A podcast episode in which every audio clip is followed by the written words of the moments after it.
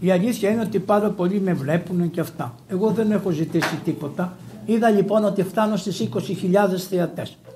Και λέω μωρέ άμα δίνανε 0,5 ευρώ κάθε μήνα θα είχαμε 110.000 το χρόνο να ταΐσουμε πάνω από εκατομμύριο ανθρώπους. Αλήθεια σας λέω. Είναι τα, τα χρήματα έχουν τεράστια διαφορά.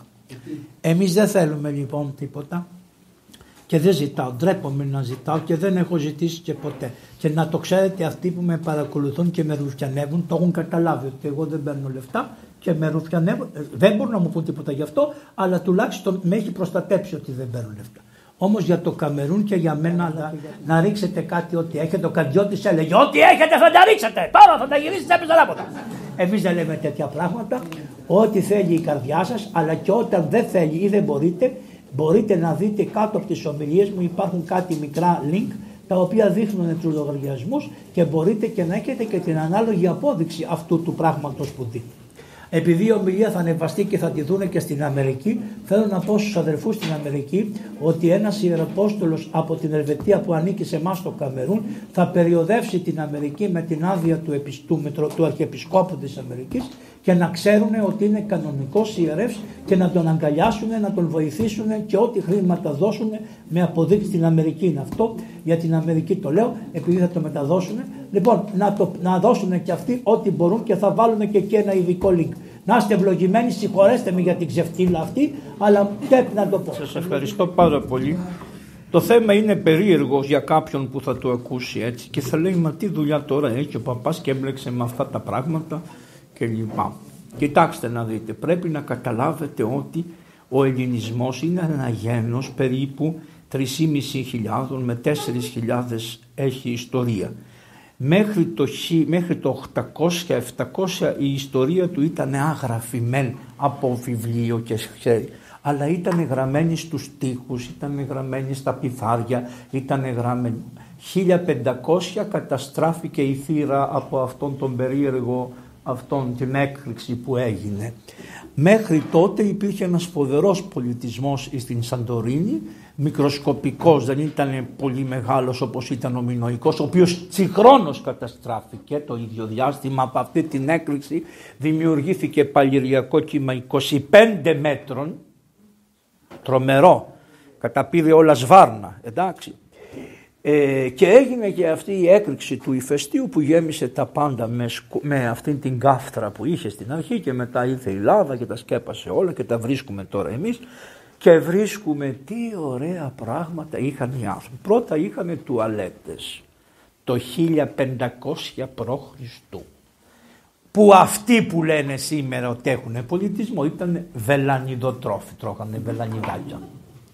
Καλά κάνανε οι άνθρωποι. Δεν έχω... Όλα τα γέννη είναι ευλογημένα και πολύ καλά κάνουν. Αλλά να μην ξεχνάμε το δικό μας.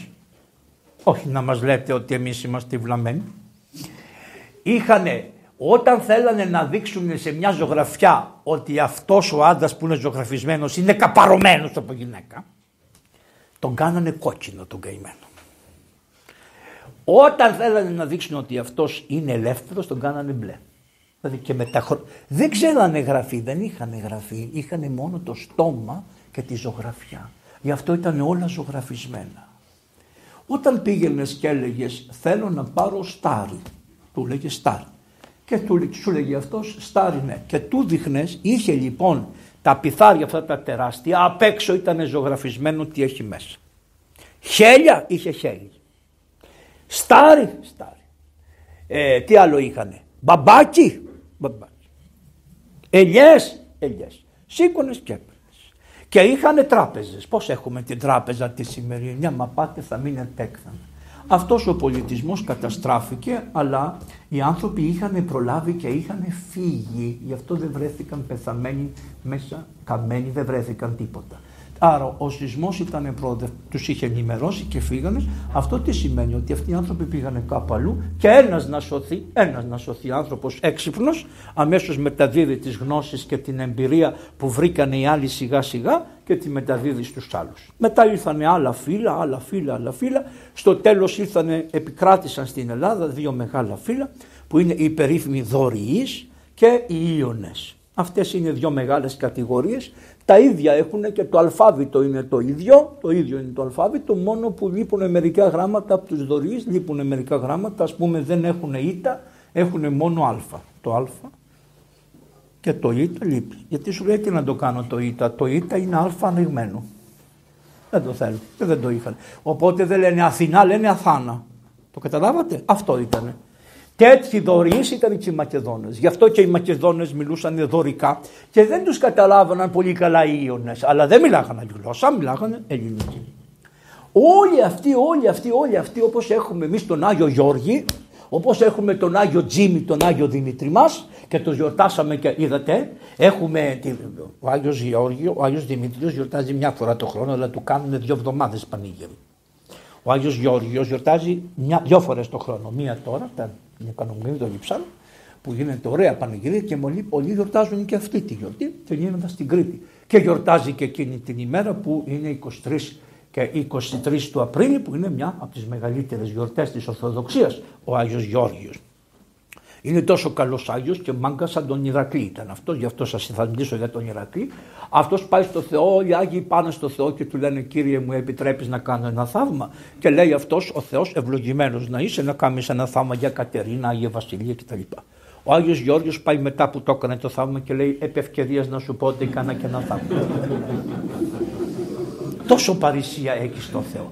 Γιατί κρατάει το κεφάλι του άνθρωπος στο Θεό. Έχει ένα ωραίο κεφαλάκι, κουκλάκος ήταν, πολύ όμορφος ήταν και είχε και μαμά. Μα, Παναγία μου, να έχεις μαμά και να θυσιαστείς για τον Χριστό είναι λίγο δύσκολο. Γιατί οι μανάδες οι καημένες σου λένε Πού θα πας, παιδάκι μου, πού πας, παιδάκι μου, κάτι. Έχει αγώνα. Έτσι λοιπόν όπως έχουμε εμείς τέτοιους μεγάλους Αγίους που είναι ο Άγιος Γεώργιος ο Άγιος Δημήτριος και οι αρχαίοι Έλληνες ήθελαν να είχαν μια πολύ ωραία καταγωγή. Δεν τους ενδιαφέρε τόσο πολύ από τους θεούς, άντε θεοί, θεοί, όλοι από τους θεούς καταγόμαστε και αυτά. Γι' αυτό φτιάξανε τους λεγόμενους ημιθέους, δηλαδή είναι μισός θεός και μισός άνθρωπος. Είναι ένας αγώνας των αρχαίων Ελλήνων να πούνε ότι δεν μπορούσαν να πούν τη λέξη θεάνθρωπος. Αυτό θέλανε. Νομί, δεν μπορού... Γι' αυτό ο ημίθος πέθανε. Και πήγαινε. Ο μισός πήγαινε στον Άδη, γι' αυτό τον έβλεπες τον Ηρακλή, άμα πήγε, όταν πήγε ο Οδυσσέας τον είδε τον Ηρακλή στον Άδη. Και την ίδια ώρα ήταν και στον ουρανό Αυτό δεν μπορούσαν να το καταλάβουν. Γι' αυτό δεν είναι εφεύρεση, είναι αποκάλυψη η πίστη αυτή. Κάνανε πολλές προσπάθειες, δεν μπορούσαν να το χωνέψουν αυτό και το πιο φοβερό θα δείτε από όλη τη ζωή του Ηρακλέους που θα σας πω που είναι πολύ σημαντικά αυτά που θα σας πω μακάρι στα σχολεία και σε εσάς να τα ξέρατε να τα διδάσκαμε λοιπόν ε, το φοβερό είναι ότι εκείνο που δεν καταλάβει μετά το Χριστό μετά το Χριστό η πρώτη αρετή είναι η ταπείνωση πριν το Χριστό είναι η Ανδρία που έχει με τον εγωισμό με την υπερηφάνεια να κάνει. Καταλάβατε; Το γένος το ελληνικό το καημένο στάθηκε στα δυο ποδάρια. Οι Άγιοι του του λένε ταπείνωση, αλλά τα γονίδια του από μέσα τα δαιμονικά του λένε αντρία, μάχη, κοροϊδία, κέρδος, κέρδος. Δηλαδή είναι πολύ δύσκολο γιατί τα γονίδια είναι άλλο πράγμα. Δεν είναι έτσι απλό πράγμα να κουβαλάς ολόκληρο μπακαζάκι πίσω που να σου λέει ο Οδυσσέας είναι ο μάγκας. Αυτός που κορόιδεψε αυτός που κορώ, ενώ στο Χριστό, για φανταστείτε να πας στο Χριστό και να φτιάξεις ένα δούριο ύπο και να πάεις μέσα να σφάξεις τους ανθρώπους.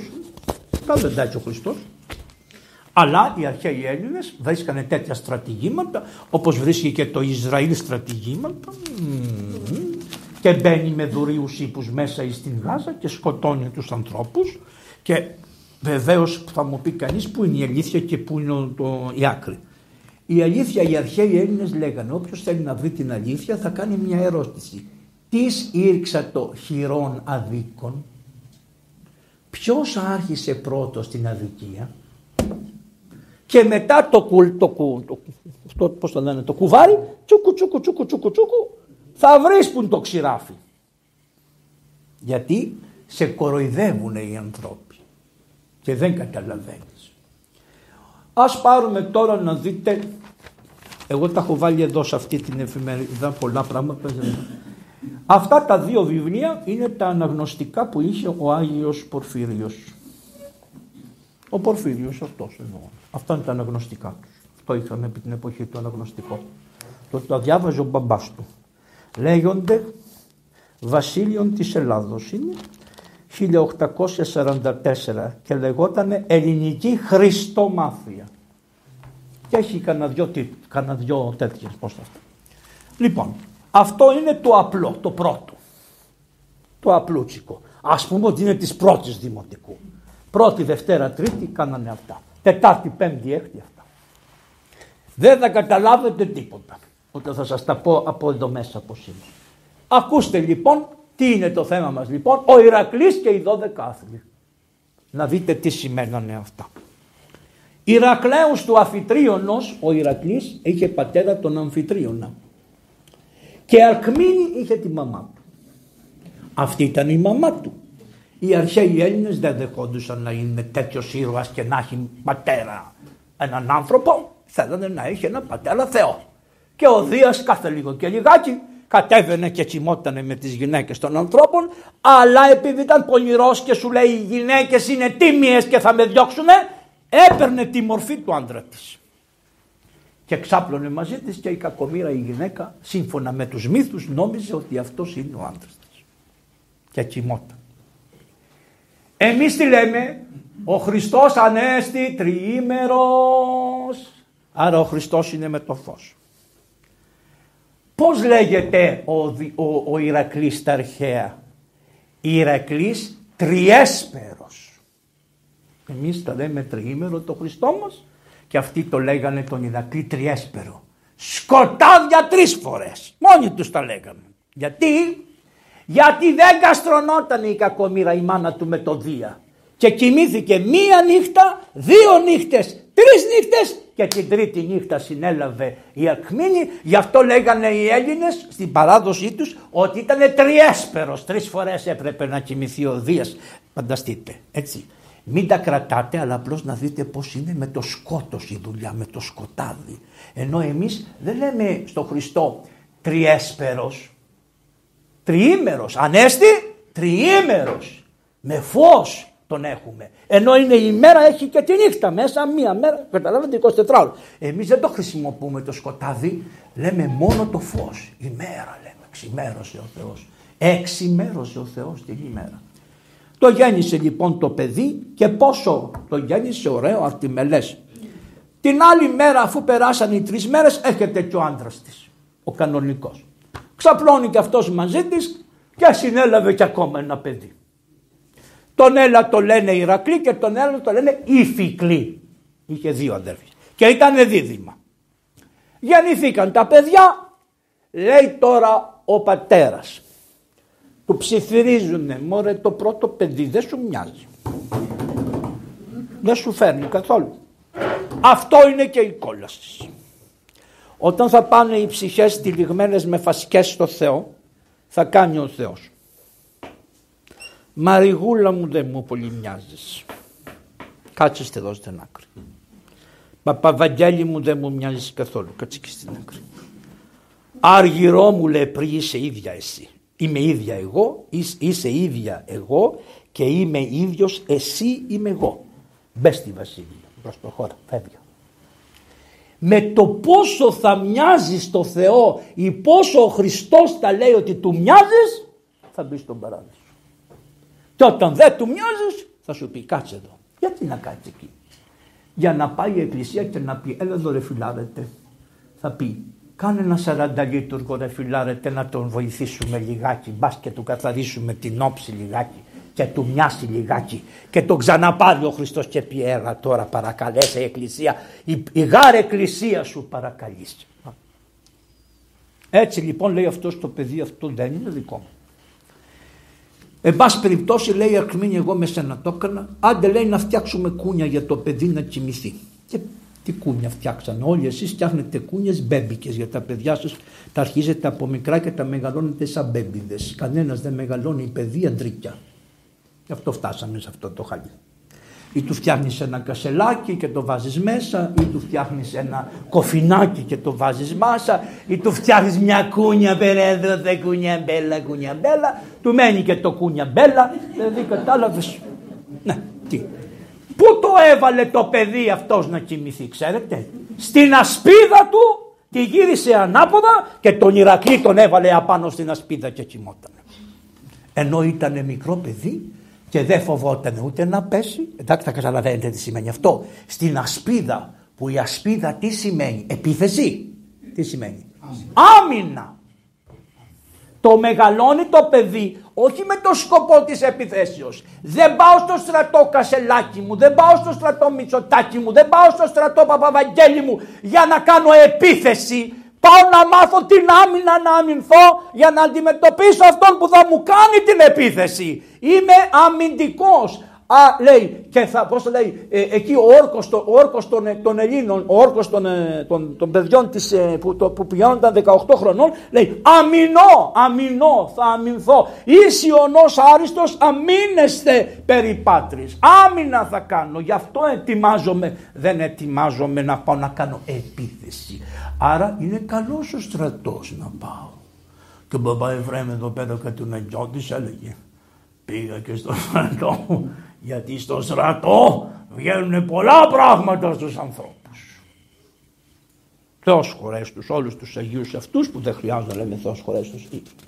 Έτσι λοιπόν η Ήρα, η κακιά η Ήρα που έμαθε ότι έκανε ο άντρας της και ένα παιδί και λέει θα το σκοτώσω το κερατένι και στέλνει δύο φίδια. Τα ξέρετε αυτά αλλά δεν την ξέρετε και όλη την αλήθεια.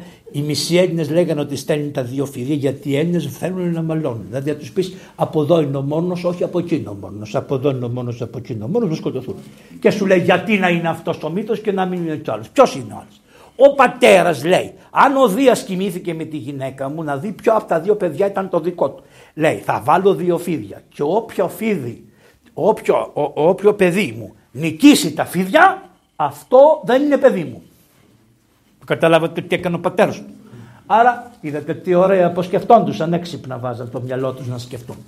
Λοιπόν, και του, δέξε, του έριξε τα φίδια όπως ξέρετε και το παιδάκι ενώ ήταν 8 μηνών, 8 μηνών παιδί, δεν κάνει τίποτα. Λένε οι Έλληνες, το έπιασε και τα έπνιξε. Εντάξει, εν πάση περιπτώσει, κάποια στιγμή μεγάλωσε το παιδί και αυτό, εν παιδεία και νουθεσία των γονέων του και πάει λοιπόν τώρα να γίνει έφηβος. Περίπου λέει ότι φυσίγαρη Ηρακλέα επί εκπέδων εισήβηνο ορμάτο. Λέει λοιπόν ότι ο Ηρακλής την ώρα που από πέδας, παιδάκι, ορμούσε να γίνει έφηβος. Λέει το βιβλίο. Τα λένε τα βιβλία τώρα, αυτά που διάβαζε ο Άγιος, αυτά τα βλέπετε.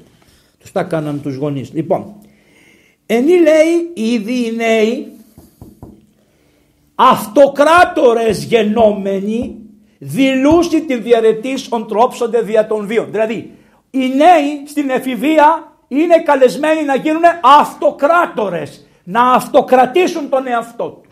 Ποιος ετοιμάζει τα παιδιά να είναι αυτοκράτορες σήμερα; Είναι, είναι ετοιμασία του σχολείου να είναι τα παιδιά αυτοκράτορες; Μήπως τι αυτοκράτορες, όχι να διοικούν τον κόσμο. Καταλάβατε, να κρατάνε τον εαυτό τους, να διοικούν τον εαυτό τους. 12 χρονών παιδί ο Άγιος, ε, πώς το Νεκτάριος έφυγε από την πατρίδα του και πήγε να γίνει Άγιος παιδιά μου. 12 χρονών έφυγε από την πατρίδα του Άγιος Νεκτάριος. Για διώξε ένα χαζό από αυτά 12 χρονών και άμα δεν σου έρθει με την κοκαίνη στη μύτη να μην μου το πεις. Έτσι δεν είναι; Άρα τι σημαίνει; Λέει ότι 12 χρονών τα παιδιά ενίδε αυτοκράτορες γενόμενοι λένε λοιπόν τι θα κάνουν. Τι σημαίνει αυτοκράτορας; Φαίνονται τα παιδιά εκείνη τη στιγμή εάν θα τρέψουν το βίο τους, τη ζωή τους για την κακία ή την αρετή. Άρα ο σκοπός των αρχαίων Ελλήνων θέλοντας να πούνε τι έπαθε ο, ο Ηρακλής ήταν να τρέψουν τους ανθρώπους στην αρετή. Απλώς κάνανε ένα μεγάλο λάθος. Είχαν ξεχάσει ότι υπάρχει Θεός Είχαν ξεχάσει ότι ο Γιαχβέ τους έβγαλε από τον παράδεισο. Είχαν ξεχάσει ότι είναι γεννημένοι από τον Πετών και είχαν τον Νόε προπάτορα που ήταν ευσεβή στο Θεό και είχε σωστό Θεό. Και οι άνθρωποι τα είχαν ξεχάσει και είχαν καταπέσει μέσα στις κακίες τους, όπως λέει ο Θανάσιος ο Μέγας, και οι άνθρωποι είχαν φεύγει διαφόρους μύθους που διατηρούσαν τις μνήμες των γεγονότων και είπαν ότι στην πραγματικότητα εμείς πρέπει να εργαστούμε για την αρετή και η δόξα είναι η αρετή. Λέει λοιπόν ότι το παιδί σκεφτόταν, λέει, τι να κάνει, σε ποια από τις δυο δρόμους να πάει. Κάθισε σε ένα σταυροδρόμι και καθόταν και σκεφτόταν το παλικαράκι 13 χρονών τι να πει. Και εκείνη την ώρα λέει φανήκανε δύο γυναίκες μεγάλες η μία λέει ήταν ευπρεπής και ελευθέριος φύση και κοσμημένη με καθαρότητα όματα ντροπαλά και το σχήμα της μεσοφροσύνη και το ρούχο της λευκό. Η μία ήταν αυτή. Η ετέρα λέει ήταν τεθρώμενη, πολύ σαρκή, απαλή και καλοπισμένη με χρωματάκια είχαν βάλει εδώ. Από τότε καταλάβατε δεν φαινόταν ποιοι ήταν το σώμα της ώστε να είναι λευκότερη από την αλήθεια του λευκού.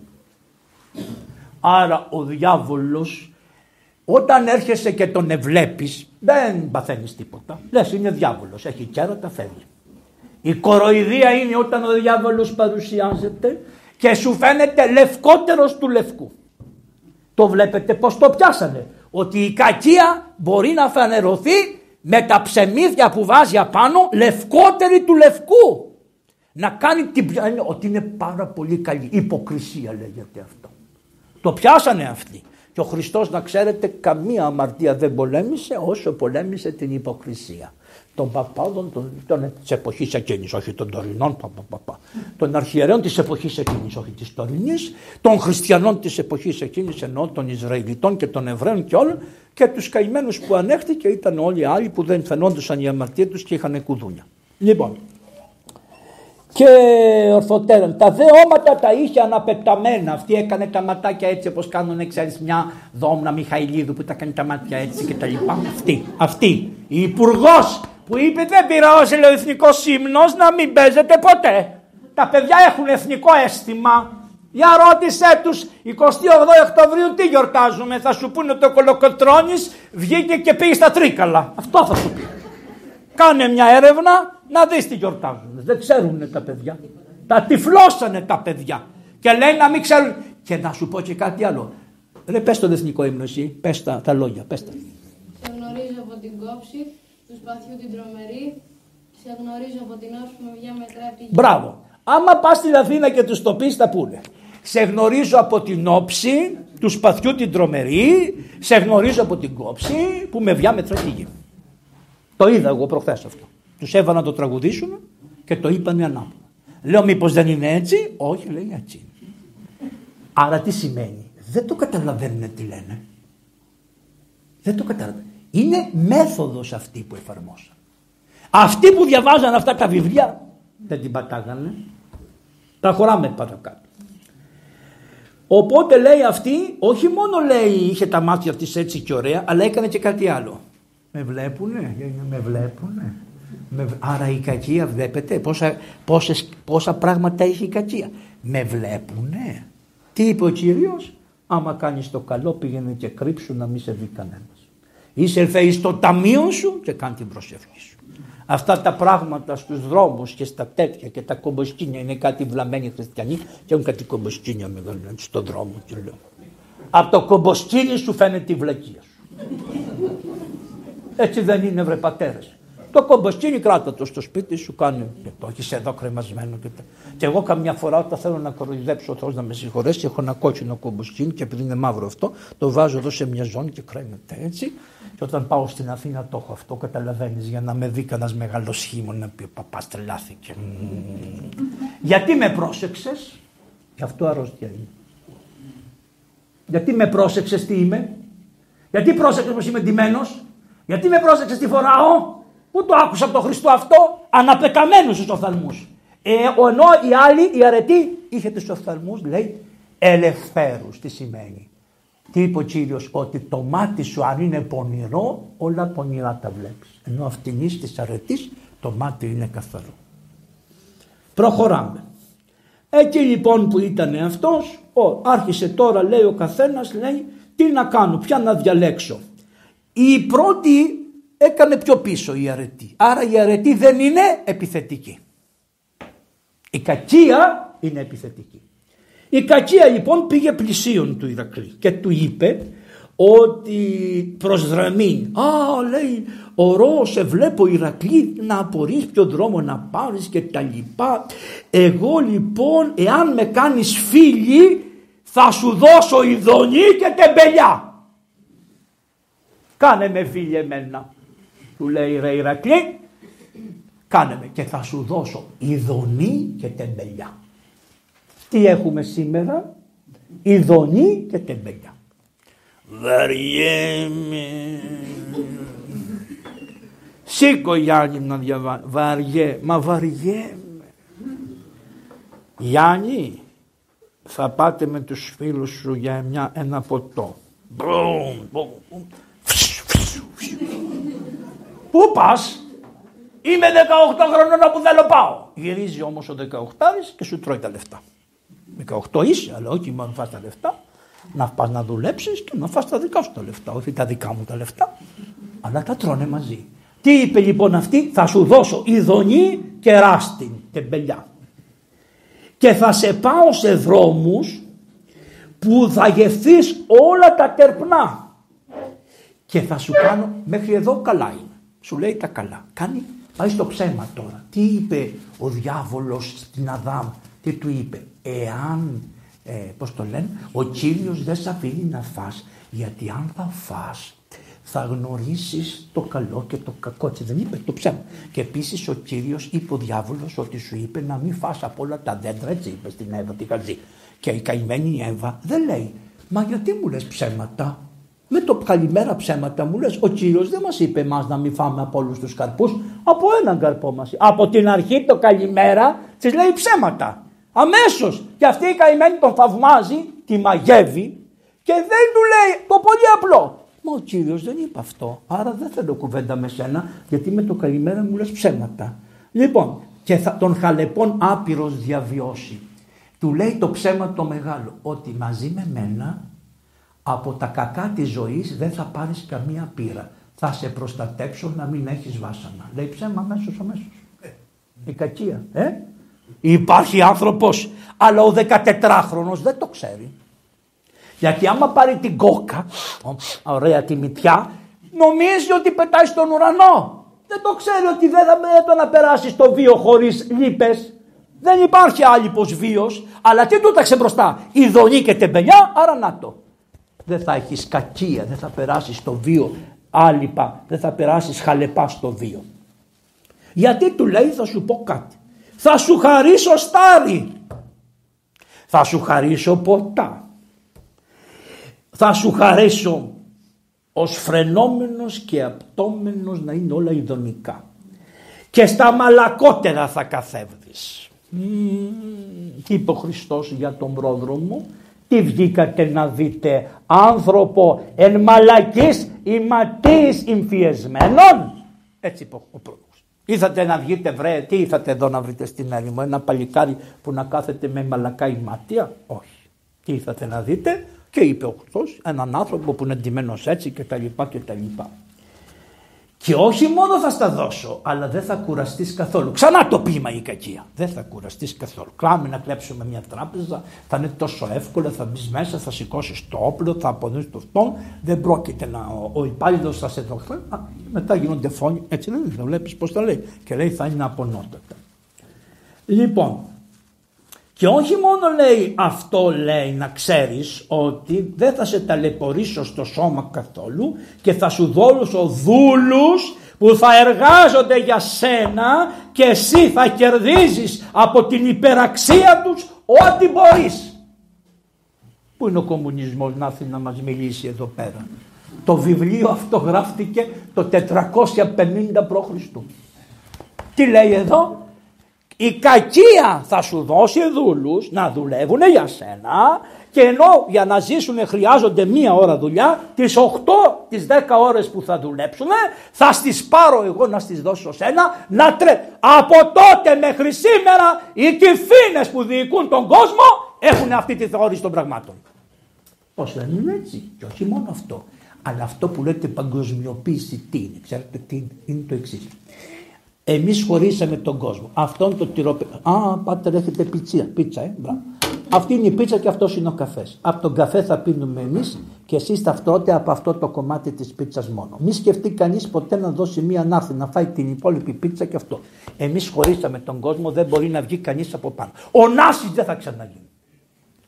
Εμείς οι οικογένειές μας αυτές που είναι, που είναι δαιμονιώδεις και που είναι οργανωμένοι με το διάβολο και που είναι, δεν είναι μασονικό, είναι παραπάνω από το μασονικό. Δεν το, είναι δαιμονιώδες πια τελείως, είναι ιδρυμένος ο διάβολος. Αυτοί λοιπόν εμείς δεν θα αφήσουμε κανέναν, μα κανέναν να βγει. Θα σας δίνουμε ψωμί, νερό, φαγητό, ένα, ένα, θα σας λέμε ότι έχετε το καλύτερο, να το θα έχετε το καλύτερο νοσοκομείο, μπουρδες και τα λοιπά και εσείς θα λέτε τι ωραία ευχαριστημένοι είμαστε, αχ να είστε πάντα εσείς βασιλείς και εμείς να είμαστε πάντα υπό. Αυτή η δουλειά θα γίνει. Αυτό του λέει εδώ πέρα.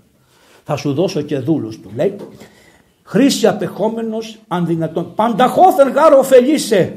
Εγώ λέει, εγώ λέει όσους με αγαπάνε τους ωφελώ από όλες τις μεριές. Τι κάνει.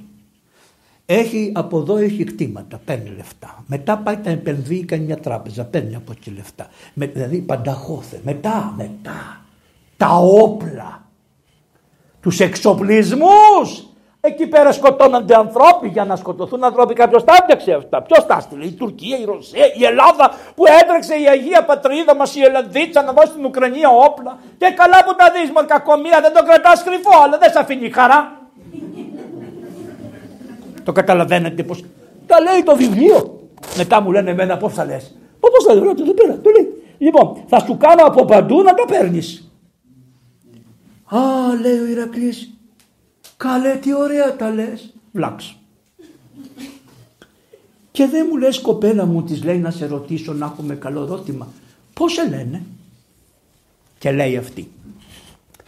Οι φίλοι μου με λένε ευδαιμονία.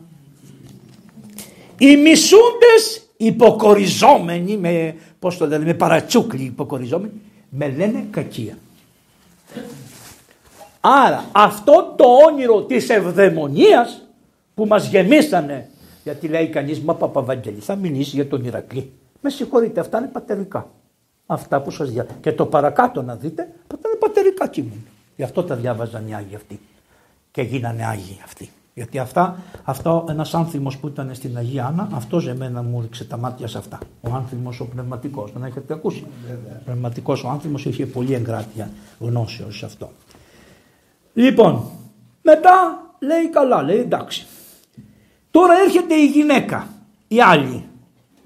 Τι του λέει αυτή η γυναίκα, η αρετή; Κάνει κάτι που είναι φοβερό. Η Ηρακλή του λέει, ξέρω από τους γονείς σου που σε γεννήσανε. Δεν υπάρχει μεγάλο, μεγαλύτερο πράγμα από αυτό να σου πούνε ότι η Ηρακλή εγώ είμαι η ίδια αρετή που είχαν οι γονείς σου που σε γεννήσαμε. Εγώ είμαι η αρετή που με είχαν οι γονείς σου φίλοι. Ενώ η κακία δεν το είπε ότι ήταν φίλοι με τους γονείς του. Η αρετή του λέει είμαι φίλη με τους γονείς σου εγώ. Από χρόνια είμαι φίλη από τους γονείς σου. Και του λέει και τη συν παιδεία καταμαθούσα Ξέρω, του λέει Ηρακλή, ότι οι γονείς σου κάνανε ό,τι μπορούσαν να σου μάθουν την αρετή μέχρι τα 14 χρόνια. Τι λέει λοιπόν, ότι το σπίτι έχει μεγάλη σημασία για την ανατροφή του παιδιού. Εμείς το διαλύσαμε το σπίτι. Το διαλύσαμε το σπίτι. Έχουν δύο επαναστάσεις γίνει μέσα στην παγκόσμια ιστορία. Εσείς νομίζετε ότι είναι οπλικές. Δεν είναι οπλικές. Δύο επαναστάσεις. Η πρώτη επανάσταση είναι όταν ενώ μια γυναίκα την είχαν πολλοί άντρες και πολλοί άντρες είχαν μια γυναίκα ή πολλοί, καταλάβατε πως ήταν, δεν υπήρχε οικογένεια, ήταν στην Αγέλιο, όλα ανήκανε. Εντάξει. Ας το πάρουμε έτσι που λένε οι επιστήμες. Τι έγινε, Έγινε μια στιγμή και ήρθε. Μια γυναίκα, ένας άντρας. Αυτό είναι το πρώτο. Αυτή είναι η πρώτη επανάσταση που έγινε κοινωνική στην πραγματικότητα. Αυτό είναι η οικογένεια. Η δεύτερη επανάσταση που έγινε μετά από 40, 50, 60 χιλιάδες χρόνια ήταν η φεμινιστική επανάσταση. Η κοινωνιολογία, αυτές οι δύο επαναστάσεις είναι τρομερής δυνάμεως. Αλλάζουν τα πράγματα τελείως διαλύεται αυτό το πράγμα, όχι φυσικά με τις κακές του μορφές που υπήρχε, Αλλά διαλύεται αυτό το πράγμα και υπάρχει μεγάλη ευκολία στην διάλυση των οικογενειών. Χρειάζεται να έρθει μετά ο νόμος του Θεού. Ποιος είναι ο νόμος, οι δέκα εντολές, εκ των οποίων οι δέκα εντολές έχουν τα περίφημα αυτά που ξέρετε που θα τα πούμε παρακάτω και που δένουν με εδώ. Του λέει λοιπόν αυτή, εγώ δεν θα σε εξαπατήσω με τις ειδονές. Εγώ λέει θα, σας, θα σου πω για εκείνα που είναι όντως αγαθά. Και να ξέρεις κανένα αγαθό άνευ πόνου και επιμελίας θεοί διδώα συνανθρώπης. Δεν δίνουν οι θεοί στους ανθρώπους κανένα αγαθό χωρίς κόπο και επιμέλεια. Ενώ η άλλη τι έλεγε τζάμπα θα στα δώσω όλα φάει πια. Μπορείς να γίνεις καλός μοναχός και να έρθεις στο μοναστέρι και να μου κάνεις τα χρυσά που κάνει του τόσο Γιάννοντας. Δεν σε φτιάχνω ωραία που σε φτιάχνω. Λοιπόν, όχι. Θα κάνεις τα καλά χρυσά, αλλά όταν θα σε βρίσουνε θα κατεβάσεις το κεφάλι και θα καταπιείς. Κι αν δεν στεναχωρεθείς είσαι του Θεού. Αν στεναχωρεθείς λίγο είσαι πιο λίγο του Θεού. Αν χαρείς που σε βρίσανε πω πω πω είσαι και του Θεού και της Παναγίας και όλων των Αγίων. Με τον κόπο δεν γίνεται έτσι. Την πρώτη μέρα που θα έρθει δεν το καταλαβαίνει. Όταν θα τα τεντώσει τα πόδια. Κάτσε πρόσεξε. Εγώ θα πάω πρώτο. Όταν τεντώσει τα πόδια τότε θα γίνει η αρχική κρίση. Εκεί θα γίνει το κρυσάρισμα. Και μετά θα αναλάβουν οι άλλοι να σε βοηθήσουν στα ελαττώματα που έχεις, θα τα βοηθήσει η Αγία Εκκλησία με τις προσευχές. Τον γάρα αγαθών και καλών ουδέν ανεφώνου και επιμελίας Αλείτε τους θεούς ήλαιος είναι εσύ βούλη, θεραπεύτεων τους θεούς. Πρώτα του λέει, ενώ αυτή η κακία τι λέει, δεν υπάρχει Θεός, εγώ είμαι. Αυτή τι λέει εδώ. Φίλε μου αν θέλεις να πας καλά, το πρώτο πράγμα που θα κάνεις είναι να αγαπάς το Θεό. Και όχι να τον αγαπάς, να τον θεραπεύεις. Τι σημαίνει θεραπεία, να τον υπακούς, να του κάνεις ε, προσευχή, να, το, να κάνεις μια σχέση με το Θεό. Η ιατρική είναι τέχνη θεραπείας. Δηλαδή θα μου πεις τον πόνο και εγώ θα σε βοηθήσω. Είναι σχέση. Δεν είναι έτσι. Άρα του λέει πρώτα λέει να θεραπεύεις με τους θεούς. Και αν θέλεις λέει να σε αγαπάνε οι φίλοι σου. Θέλεις να σε αγαπάνε οι φίλοι σου. Ωραία. Τι θέλεις να κάνεις; Να μην ζητάς από τους φίλους σου όπως σου λέει κακή άρπαξέ τους αλλά να τους ευεργετείς και να μην, να, και να μην ζητάς ποτέ να σε ευεργετούν αυτοί αρκεί να τους ευεργετείς εσύ. Έχει σχέση με το Ευαγγέλιο ή δεν έχει; Είναι Ευαγγέλιο. Ευαγγέλιο. Τι είπε ο Χριστός; Δώσ, μακάριο το διδώνε ή λαμβάνει. Το χωρούμε παρακάτω. Και αν λέει καλά δεν σου φτάνει μόνο να σε τιμάει λέει η γυναίκα σου, τα παιδιά σου, το χωριό σου. Εάν θέλεις να σε τιμάει η Ελλάδα, όποτε είτε, είτε υπό της Ελλάδος πάσης αξιής, αρετή θαυμάζεστε, θέλεις λέει όλη η Ελλάδα να σε θαυμάζει, α, μα το θέλεις αυτό λέει, να επιθυμήσεις να ωφελήσεις την πόλη.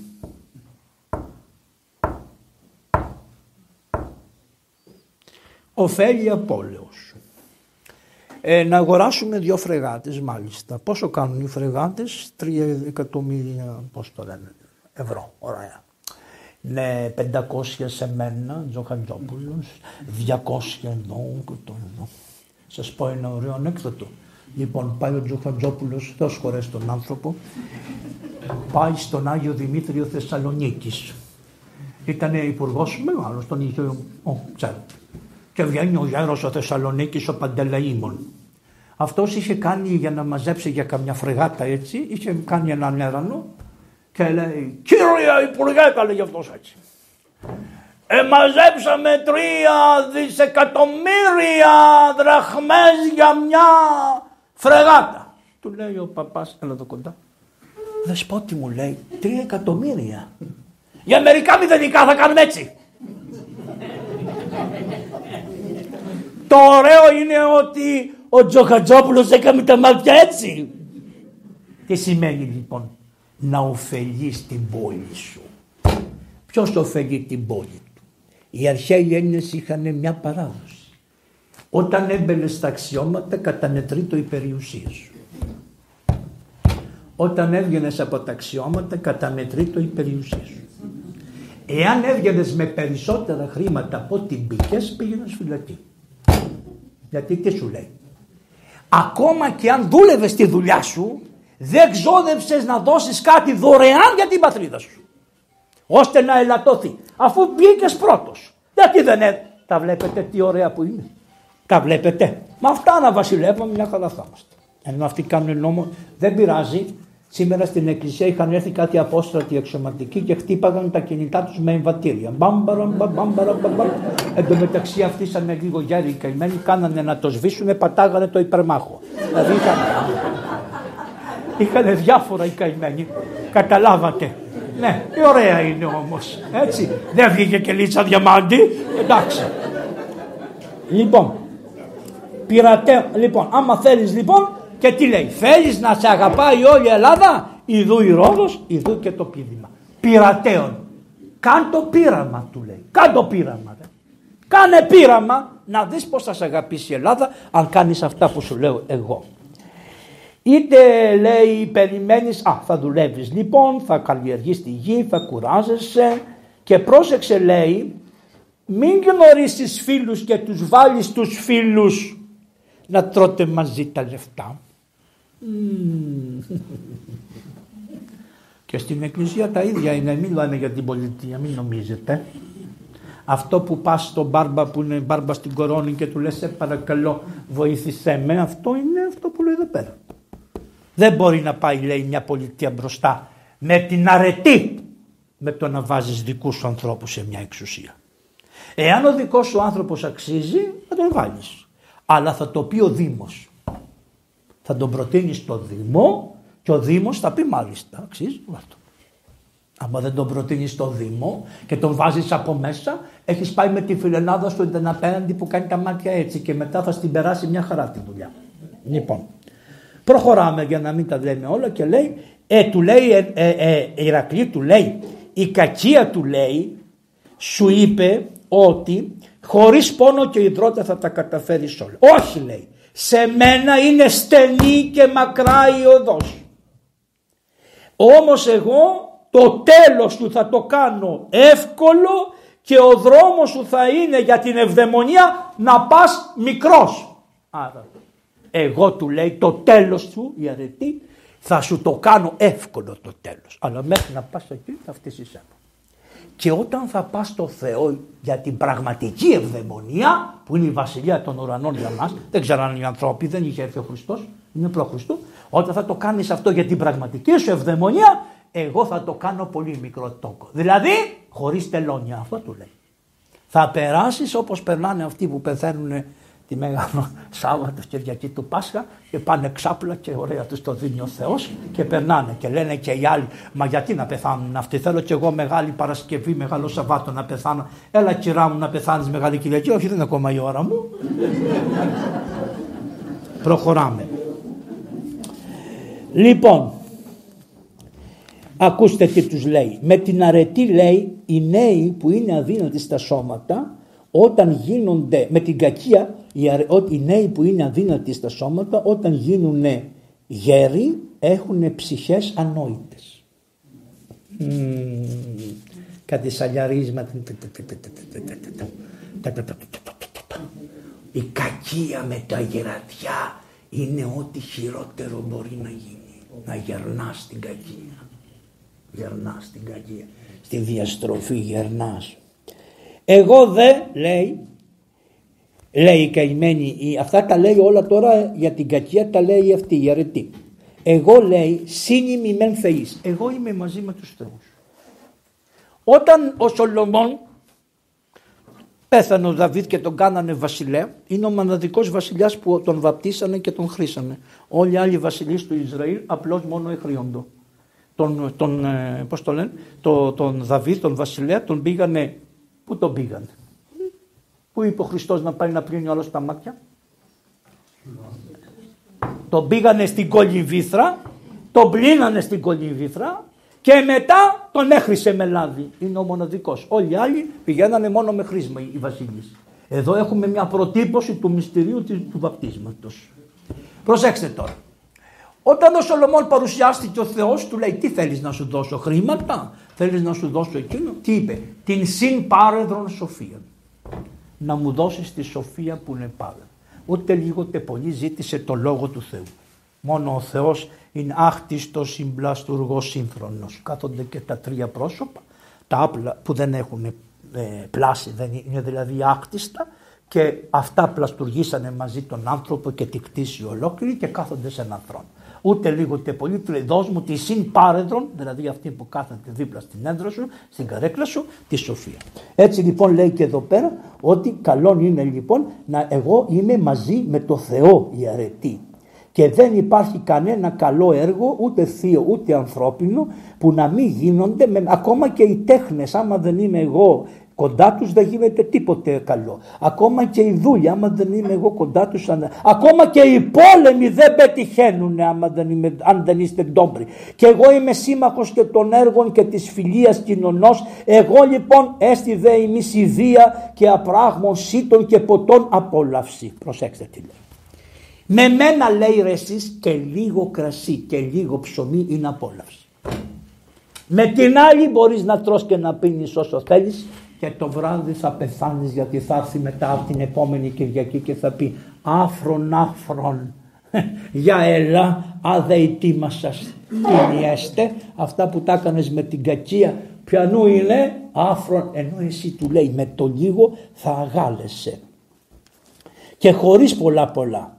Και ο ύπνος λέει θα είναι σε σένα από την καλοσύνη και αυτό λέει κοιμάμαι ήσυχο, δεν κοιμάμαι με τη συνείδηση. Ο, ο ύπνος σου του λέει Ηρακλή μου θα είναι ωραίος σαν να μην έχεις δουλέψει ποτέ ενώ θα δουλεύεις 24 ώρες το 24ωρο.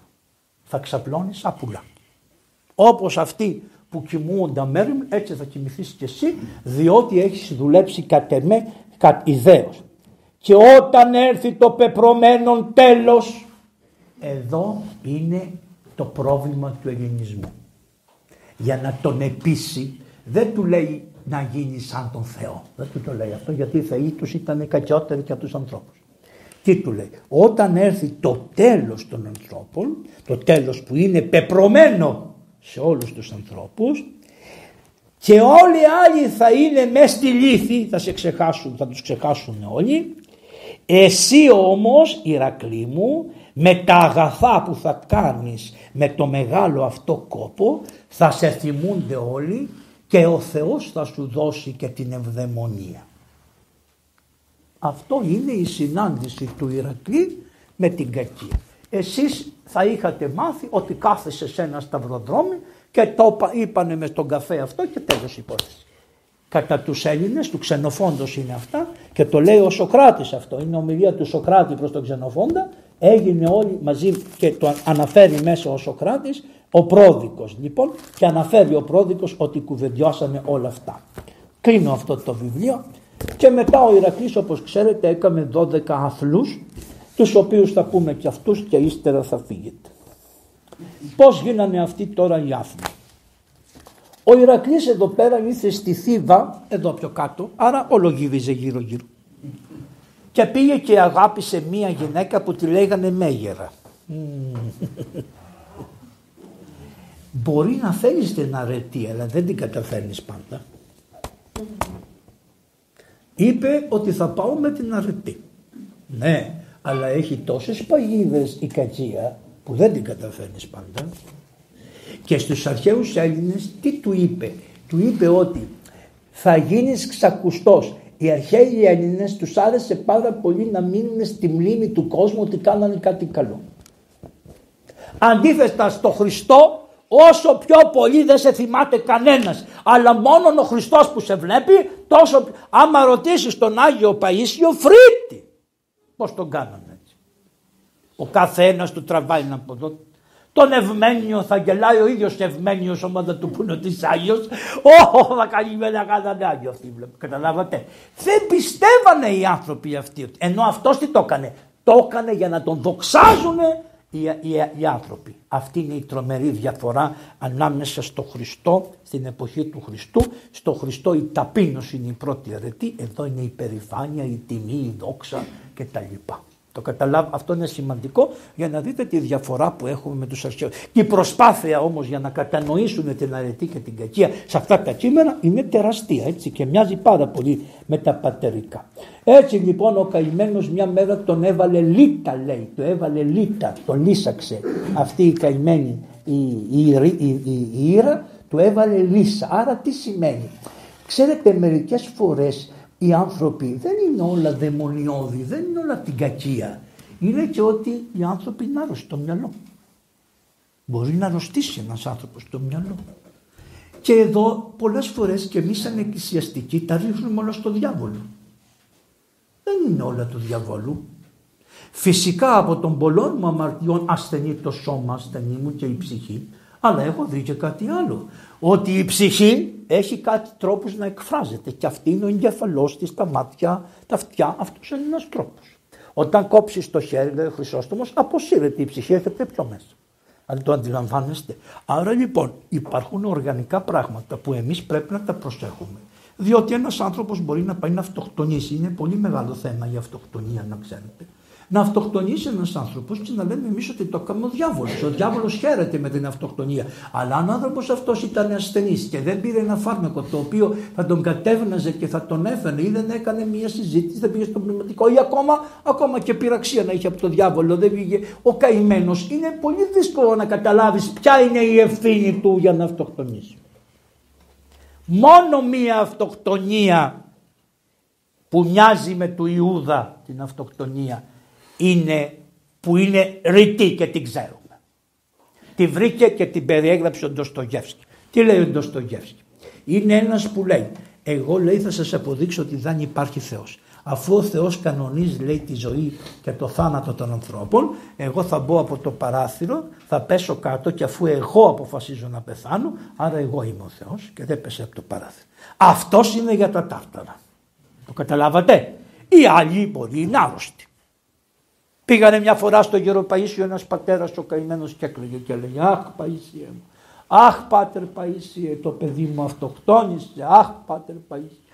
Και όχι μόνο αυτοκτόνησε, αλλά ο παπάς εκεί δεν μου το θάψε μέσα στο νεκροταφείο μου το πέταξε απ' έξω και είπε θα το θάψετε στην πόρτα απ' έξω να μην βλέπει ότι ο κόσμος ότι τον θάψαμε εδώ μέσα γιατί αυτός δεν είναι σωστός κτλ. Αχ Παΐσιε μου τόσα με παρηγορήσεις. Δεν μπορώ να παρηγορηθώ. Μα θα πάει και στην κόλαση το παιδί μου και αυτά. Του λέει ο Παΐσιος εδώ, εδώ. Ο παπάς που το έθαψε απ' έξω καλά έκανε. Και ο Θεός που θα το βάλει μέσα στον παράδεισο καλά θα κάνει. Γιατί το παιδί σου ήταν άρρωστο.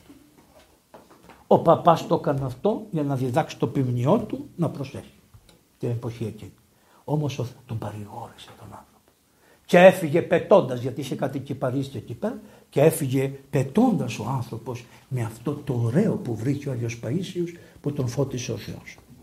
Λοιπόν, έκαμε λοιπόν, σκότωσε τη μέγερα αυτή, τη μεγάρα, της σκότωσε την κακομήρα και σκότωσε και τα παιδάκια του αυτά που είχε, κάνει με αυτήν και τότε έπρεπε να καθαριστεί. Όποιος σκοτώνει καθαρίζεται. Θα κάνει καθαρισμούς. Οι αρχαίοι το είπαν αυτό. Μην νομίζεις φόνους κάνουν όλοι μας. Γιατί ο φόνος νομίζετε ότι είναι μόνο να σκοτώνεις τα παιδιά; Πόσοι έχουν φωνεύσει με τη ρουφιανιά; Πόσοι έχουν φωνεύσει με το μάτι. Πόσοι έχουν φωνεύσει με την ψευδομαρτυρία; Πόσοι έχουν καταστρέψει οικογένειες με πάρα πολλά κακά πράγματα; Πώς; Αυτός είναι φόνος. Φόνη είναι αυτή. Και καλά ο καημένος ο Ηρακλής είπε να καθαριστώ. Πόσοι έχουν κάνει εκτροσούλες, δεν κάνανε οι αρχαίοι εκτροσούλες. Γιατί; Λένε οι αντίχριστοι, οι αντίχριστοι, δεν με νοιάζει πια βαρέθηκα να τους ακούω. Παιδιά πρέπει να καταλάβετε κάτι. Υπάρχουν δύο ποτάμια. Ένα αυτόν και ένα το δικό μας. Λοιπόν, αυτοί στην δοζό του, στην κήτη τους και εμείς στην κήτη μας. Δεν θα μας χαλάσουν και την κήτη. Για όνομα του Θεού. Ο όρκος του Ιπποκράτη μεταξύ όλων που ορκιζόμαστε λέει ποτέ δεν θα δώσω φθορίεν φάρμακον στη γυναίκα για να αποβάλει. Το λέει το βιβλίο που το ορκιζόμαστε. Άντε που δεν δέχομαι εγώ τον Ιπποκράτη τον όρκο γιατί δεν λέει στον Χριστό αλλά εν πάση περιπτώσει. Ρε αντιχριστέ σβήστο. Τι το βάζεις αφού το καταπατάμε όλοι. Με όλους τους τρόπους καταπατιέται. Το καταλάβατε πατέρες. Λοιπόν ακόμα, άρα οι αρχαίοι τι είχαν βρει. Δεν πειράζεις το παιδί. Ουφθορία, δεν θα πάρεις, δεν θα πάρεις φάρμακο. Να πεθάνει το παιδί. Εμείς έχουμε κάνει 400.000 λέει γίνονται, δεν ξέρω πόσα είναι τα διαζύγια, ε, και 400.000 εκτρώσεις συνεχίζονται να γίνονται αβέρτα. Μα έχεις προφυλακτικά, μα έχεις ιστορικό, μα έχεις πώς το λένε αυτό. Όλη την ημέρα σου κάνουν σεξουαλική διαπαιδαγώγηση από την τηλεόραση. Η τέτοια, η πάνια, η ξεπάνια, ο τέτοιος, ο άλλος, ο κασελ... Όχι αυτός, αυτό σου κάνει άλλο. Λοιπόν, ε, ναι. λοιπόν ο άλλος, πώς το λένε, μωρέ, την άλλη, αυτή την καημένη, αυτή την Τατιάνα, αυτό με τις τρίχες εδώ πέρα. Κάθε μέρα θα σου έχει και μια σεξουαλική εκπομπή. Και βεβαίως θα σου έχει και τα άστρα. Έτσι. Χωρίς άστρα δεν γίνεται. Μαγεία. Δεν έχουμε μαγεία εμείς. Όχι, εμείς είμαστε επίπεδου άνθρωποι. Εμείς Τάμα του πεις του, τατό, του Τατσόπουλου βρίζει την εικόνα που τρέχουν τα μάτια ε, δάκρυα και από την ίδια ώρα, την ίδια εκπομπή δίπλα έχει την πατέρα και λέει τα μαγικά. Ρε φίλε σε καταλάβαμε. Πέρα, τελείωσε. Μην τους, μην τους δίνετε καμία σημασία, γιατί κάνουν και οι χριστιανοί και τους πολεμάνε και αυτοί χαίρονται με αυτό και έχουν αυκροματικότητα. Καμία σημασία να δίνετε. Πάμε παρακάτω. Έτσι λοιπόν πήγε σε έναν θείο, τον έστειλε στον Ευριστέα να κάνει τους άθλους. Πάμε λοιπόν στους, όχι θα τους πούμε όλους, θα πούμε κανένας δυο άθλους, δέκα και θα φύγετε. Ο πρώτος άθλος ποιος ήτανε, το λιοντάρι της Νεμαίας. Ας σηκωθώ και λίγο όρθιος, γιατί πολύ κάθισα και δεν με βλέπετε. Ξέρω είμαι κουκλάκι που λέει της πίστεως λένε κάποιοι. Ωραία, εκεί και αυτό. Λοιπόν, του λέει θα πας να μου, να μου σκοτώσεις το, και να μου φέρεις εδώ τη λεοντή του λονταριού της Νεμαίας. Η Νεμαία ξέρετε που είναι. Ακόμα μέχρι σήμερα από πάτε υπάρχει αυτή η σπηλιά. Έχει δύο τρύπες. Μία τρύπα είναι από την πίσω μεριά. Ναι, θα έρθω πάτε. Ναι. Μία τρύπα είναι από την πίσω μεριά και μία τρύπα είναι μπροστά. Το λιοντάρι αυτό είχε το εξής χάρισμα. Δεν το τρύπαγε βέλος. Δεν το τρύπαγε μαχαίρι. Δεν το τρύπαγε, δεν το χτυπούσες με ρόπαλο να πεθάνει. Τίποτα. Ήτανε αθάνατο. Φαινόταν ότι είναι αθάνατο. Και κρυβόταν σε μια σπηλιά που είχε δύο τρύπες. Το κακό χωρίς προτού να βαπτιστούμε είναι στην καρδιά μας. Είναι τόσες σπηλιές μέσα στην καρδιά, έχει τόσα σπηλαρίδια η καρδιά από μόνη της, άμα την ανοίξετε τη δείτε πως είναι, έχει κάτι θυλόμ, κάτι θυλόμ, τους θηροειδείς μίες και τα λοιπά, όπου ο διάβολος πάει και κάνει εγκατάσταση. Και είναι, τι λέει, ως λέον οριόμενος, περιπετεί, ζητών τι να καταπεί. Να το λοιπόν αμέσως. Το λιοντάρι της Νεμαίας ταυτοχρόνως έρχεται αμέσως στην ιστορία και έχει δύο τρύπες. Η μία τρύπα είναι το φαίνεστε τον μπροστινό και η άλλη είναι η υποκρισία από πίσω. Μέσα στην καρδιά λοιπόν υπάρχουν δύο τρόποι να φανερωθεί το λιοντάρι. Το ένα είναι να βγει και να το δεις πραγματικά και το άλλο είναι αυτό που λέγεται υποκρισία. Τι σημαίνει υποκρισία; Άλλο να έχεις στην καρδιά, άλλο να λες στο στόμα. Και άλλο να κάνεις και να βγαίνουν από την καρδιά όλα τα κακά της οικουμένης. Δεν είναι το Χριστός. Από την καρδιά βγαίνουν μοιχεία και πονία και φωνή και όλα. Και εσύ να κάθεσαι και να κάνεις μπροστά στο μπροστινό της πόρτας και να κάθονται όλοι οι άνθρωποι στο μπροστινό της πόρτας και λένε Βρε καλό το να βγει έτσι κι αυτός ο Ιδακλή ο κακόμοιρος, ενώ του είπαν ότι δεν πρόκειται να τον νικήσεις, αλλά πρέπει να το φέρεις στο δέρμα. Σηκώθηκε και πήγε στην πρώτη είσοδο μπροστά. Το λιοντάρι Έβγαινε από πίσω, έκαμε τη δουλειά του και ξαναρχόταν πάλι. Άρα τι χρειάζεσαι; Χρειάζεσαι πνευματικό πατέρα να σου δείξει ότι έχεις δύο πόρτες μάτια μου. Δεν μπορείς μόνος. Να σκοτώσεις τέτοια λιοντάρια.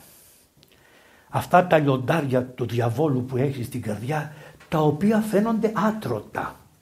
Γι' αυτό ο Χριστός το κακό το έδεσε. Το έδεσε. Έτσι δεν όταν πει. Το έδεσε. Στη Δευτέρα παρουσία θα χαθούν τα πάντα. Το διάβολο τον έδεσε. Στη Δευτέρα παρουσία, όπως λέει η Αποκάλυψη, θα χαθούν τα πάντα. Πώς θα χαθεί; Ε, Ένα αφού θα κάνει και θα φύγουν. Όμως όσος ζει εδώ και αγωνίζεσαι, έχεις αγώνα με το λιοντάρι που είναι εδώ μέσα. Όταν το λιοντάρι επιτέλους βγήκε και κατάλαβε ότι είχε πόρτες δύο, πάει και κλείνει τη μία πόρτα. Παπ, αυτό λέγεται εξομολόγηση. Άμα κλείσεις τη μία πόρτα, λέγεται εξομολόγηση. Πήγες και το βρήκες στην πορτούλα από που βγαίνει. Πας και την κλείνεις την πόρτα αυτή. Και μένει τώρα ο διάβολος με τον Χριστό να παλέψει. Ενώ πριν έκανε ό,τι ήθελε. Και βγαίνει και επειδή δεν μπορεί να τον νικήσεις εσύ, τον νικάει μια άλλη δύναμη. Τι κάνει; Δεν μπορού, άμα το χτύπαγε με το ρόπαλο, το οποίο ρόπαλο από τι ήταν φτιαγμένο ξέρετε. Από τι δέντρο ήταν το ρόπαλο, για να ακούσω. Μην το πεις κυραλένη, οι φιλόλογοι να μην το πούνε. Που δεν πιστεύω. Τι ήτανε; Αγριελιά. Αγριελιά ήταν. Ήτανε από ελιά. Άγρια ελιά το ρόπαλο. Ποιος το πήρε το ρόπαλο και το έκανε σύμβολο μετά του ελληνισμού; Ο Ρήγας ο Φεραίος. Το ρόπαλο του Ηρακλέους το πήρε ο Ρήγας ο Φεραίος. Γιατί ήταν από γριελιά. Διότι καμία, ρε, καμία κακία δεν σκοτώνεται χωρίς το έλεος του Θεού. Και επειδή η ελιά συμβολίζει το έλεος του Θεού, τίποτα δεν μπορεί να χαθεί να σκοτωθεί από τα της κακίας εάν δεν πάρεις το έλεος του Θεού που είναι αυτό το ξύλο. Και ήταν λοιπόν από αγριελιά. Και θα σας πω και κάτι άλλο, όταν τον έστειλα να πάει να φέρει τον Γκέρβερο, ένα θηρίο που πήγε, πήγε στον Άδη ζωντανός, έτσι. Είναι από αυτούς που πήγανε στον Άδη ζωντανή. Κατέβηκε, τι κρατούσε στον Άδη που πήγε. Το ρόπαλο εδώ πέρα που ήταν από αγριελιά και ένα κλαδί ελιάς που κάνει καρπούς. Τι θέλει να πει. Όλος ο κόσμος είναι αγριελιά. Την ώρα που μας βαπτίζουνε μπολιάζεται η αγριελιά με την καλή ελιά, το καλλιέλαιο του Χριστού και όλη η αγριελιά που έχει δύναμη μπολιαζωμένη με τόσο Χριστό γίνεται όλο το δέντρο ήμερο. Δεν το λέει μέσα στην ευχή της βαπτίσεως ότι είναι καλλιέλαιος γίνεται. Από κακιά ελιά γίνεται καλλιέλαιο. Μου λένε, ναι, μου λένε μερικοί, ρε παπά πώς θα τα πούμε λέει, ε, τώρα άλλο τι εννοώ, Ηρακλήστη. Α, μανάτια μου καλά. Αφού λοιπόν ήρθε το ζώο, πάει να το τοξεύσει, τίποτα δεν έχει. Αγριεύει. Παίρνει το ρόπαλο, τίποτα. Και μετά το πιάνει στην αγκαλιά. Αλλά μια αγκαλιά μπορεί να σε σώσει. Μα η αγκαλιά το σκότωσε αυτό. Το σφίξε πολύ. Μερικές φορές και οι μανάδες με την πολύ την αγκαλιά το πνίγουν το παιδί. Έτσι δεν είναι; Mm, το μπέμπι το κάνεις πολύ μεγάλο μπέμπι και μετά δεν χωράει και σκάει. Εντάξει. Αλλά εδώ έχουμε την κακία που σκοτώνει. Το έπνιξε λοιπόν. Και μετά λέει τι του είχε πει ο άλλος, τι ήθελε, τι ήθελε; Ήθελε το δέρμα. ήθελε να πάρει τηλεοντή. Παίρνει λοιπόν ένα μαχαίρι και αρχίζει, αλλά το μαχαίρι δεν το έσκιζε το ζώο. Καταλάβατε; Διότι αφού το ζώο δεν το έπιανε τίποτα. Και τότε χρειάζεται ο Θεός, ο πνευματικός, ο γέροντας. Όταν βλέπεις ότι δεν γίνεται τίποτα, πρέπει να ρωτήσεις τον πατέρα σου. Και έρχεται ο πνευματικός. Ποιος είναι ο πνευματικός των αρχαίων Ελλήνων; Ποιος είναι; Σαν Θεός ποιος είναι. Ξέρετε. Η Σοφία, η Αθηνά όπου παρουσιάζεται η Αθηνά Σοφία παρθένος παρακαλώ αλλά όχι στριμμένη παρθένος με κάτι μουστάκια που έχουν οι παρθένες οι σημερινές όχι τέτοια σοβαρή παρθένος ωραία ομορφοκοπέλα αλλά παρθένος παρθένος άμα την έβλεπε και κανείς έτσι λίγο γυμνή δεν την ένοιαζε ενώ η Άρτεμι σε σκότωνε Στριμμένη Παρθένος αυτή. Τα είχαν βρει, ήταν πολύ έξυπνοι άνθρωποι, ξέρανε πολύ καλά να σου τα πούνε τι θα σου συμβούνε. Πρόσεξε μην πέσεις από τη μια και πας στην άλλη. Λοιπόν, είχαν την Αθηνά, Σοφία, την Παρθένο. Αυτή λοιπόν η Αθηνά πάει και του λέει. Το ίδιο το ζώο με τα ίδια του τα όπλα θα το γδάρεις. Λέει αυτός, μα ποια είναι αυτά. Έτσι και το διάβολο. Ο διάβολος θα τον μελετήσεις καλά καλά και θα τον πολεμήσεις με τα ίδια του τα όπλα. Τι σου λέει ο διάβολος, ρε Παπαβαγγέλη τι ωραία που τα λες. Του λες σκάσε είναι των πατέρων είναι του Θεού. Μπράβο ρε Παπαβαγγέλη που μου είπες να σκάσω.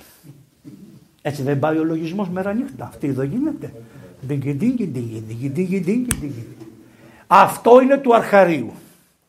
Του πνευματικού είναι, μπράβο Παπαβαγγέλη, ούτε το άκουσε ούτε του έδωσε σημασία.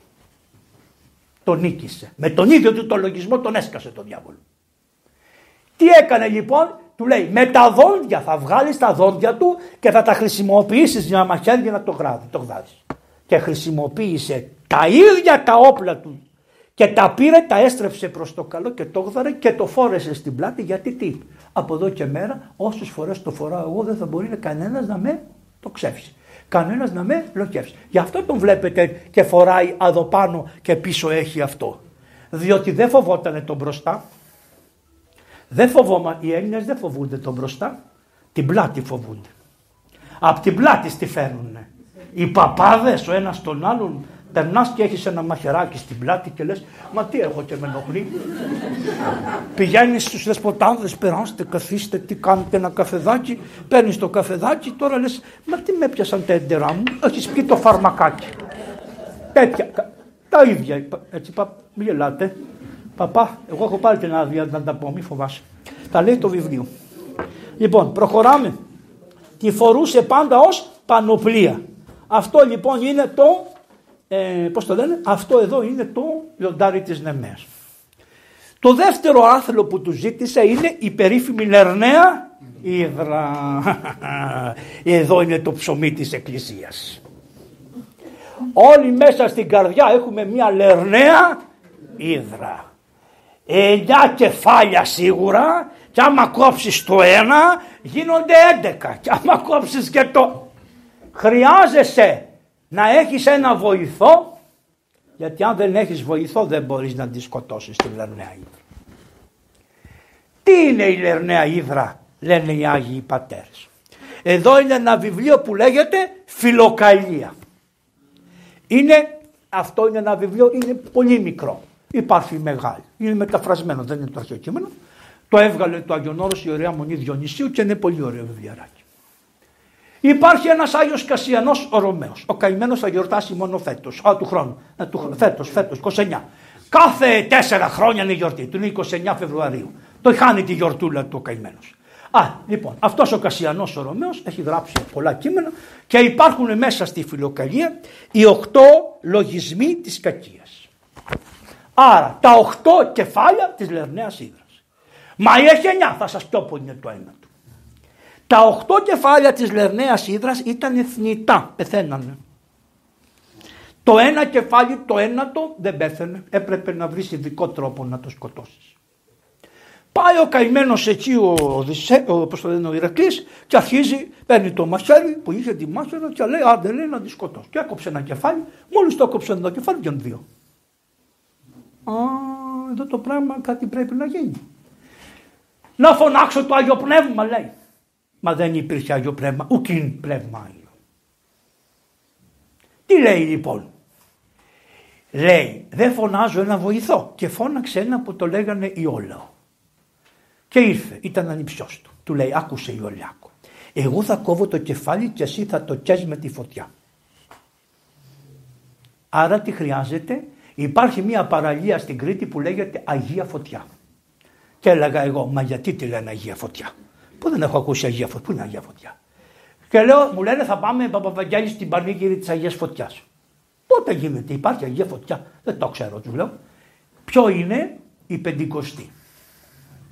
Επειδή έρχονται ως φλόγες φωτός στην κεφαλή, το λένε Αγία Φωτιά.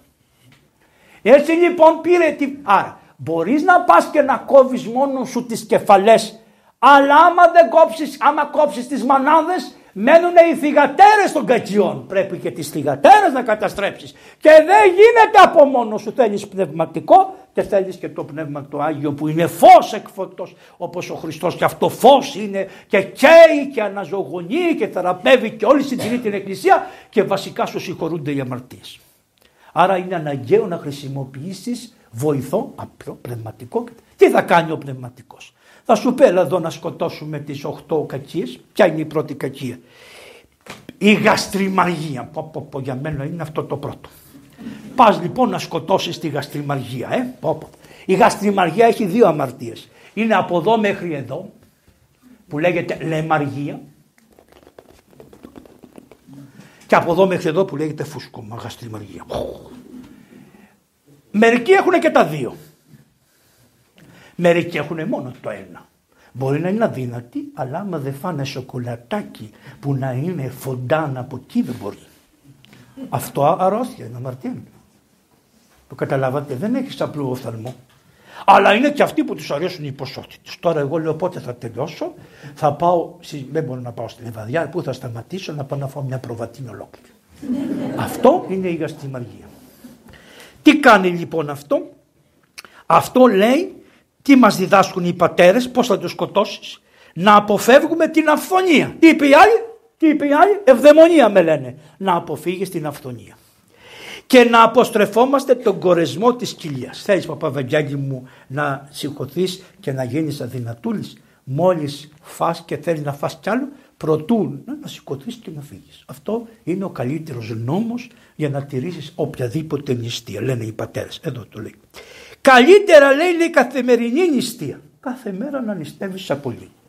Παρά να νηστεύεις λέει τρεις μέρες. Γιατί αυτό το τρεις μέρες μετά σου ανοίγει η όρεξη και τρως πολύ δίνουν τις οδηγίες πώς θα νικηθεί αυτό το πάθος, αυτό το κεφάλι της λερναίας ύδρας, πώς θα το κόψεις.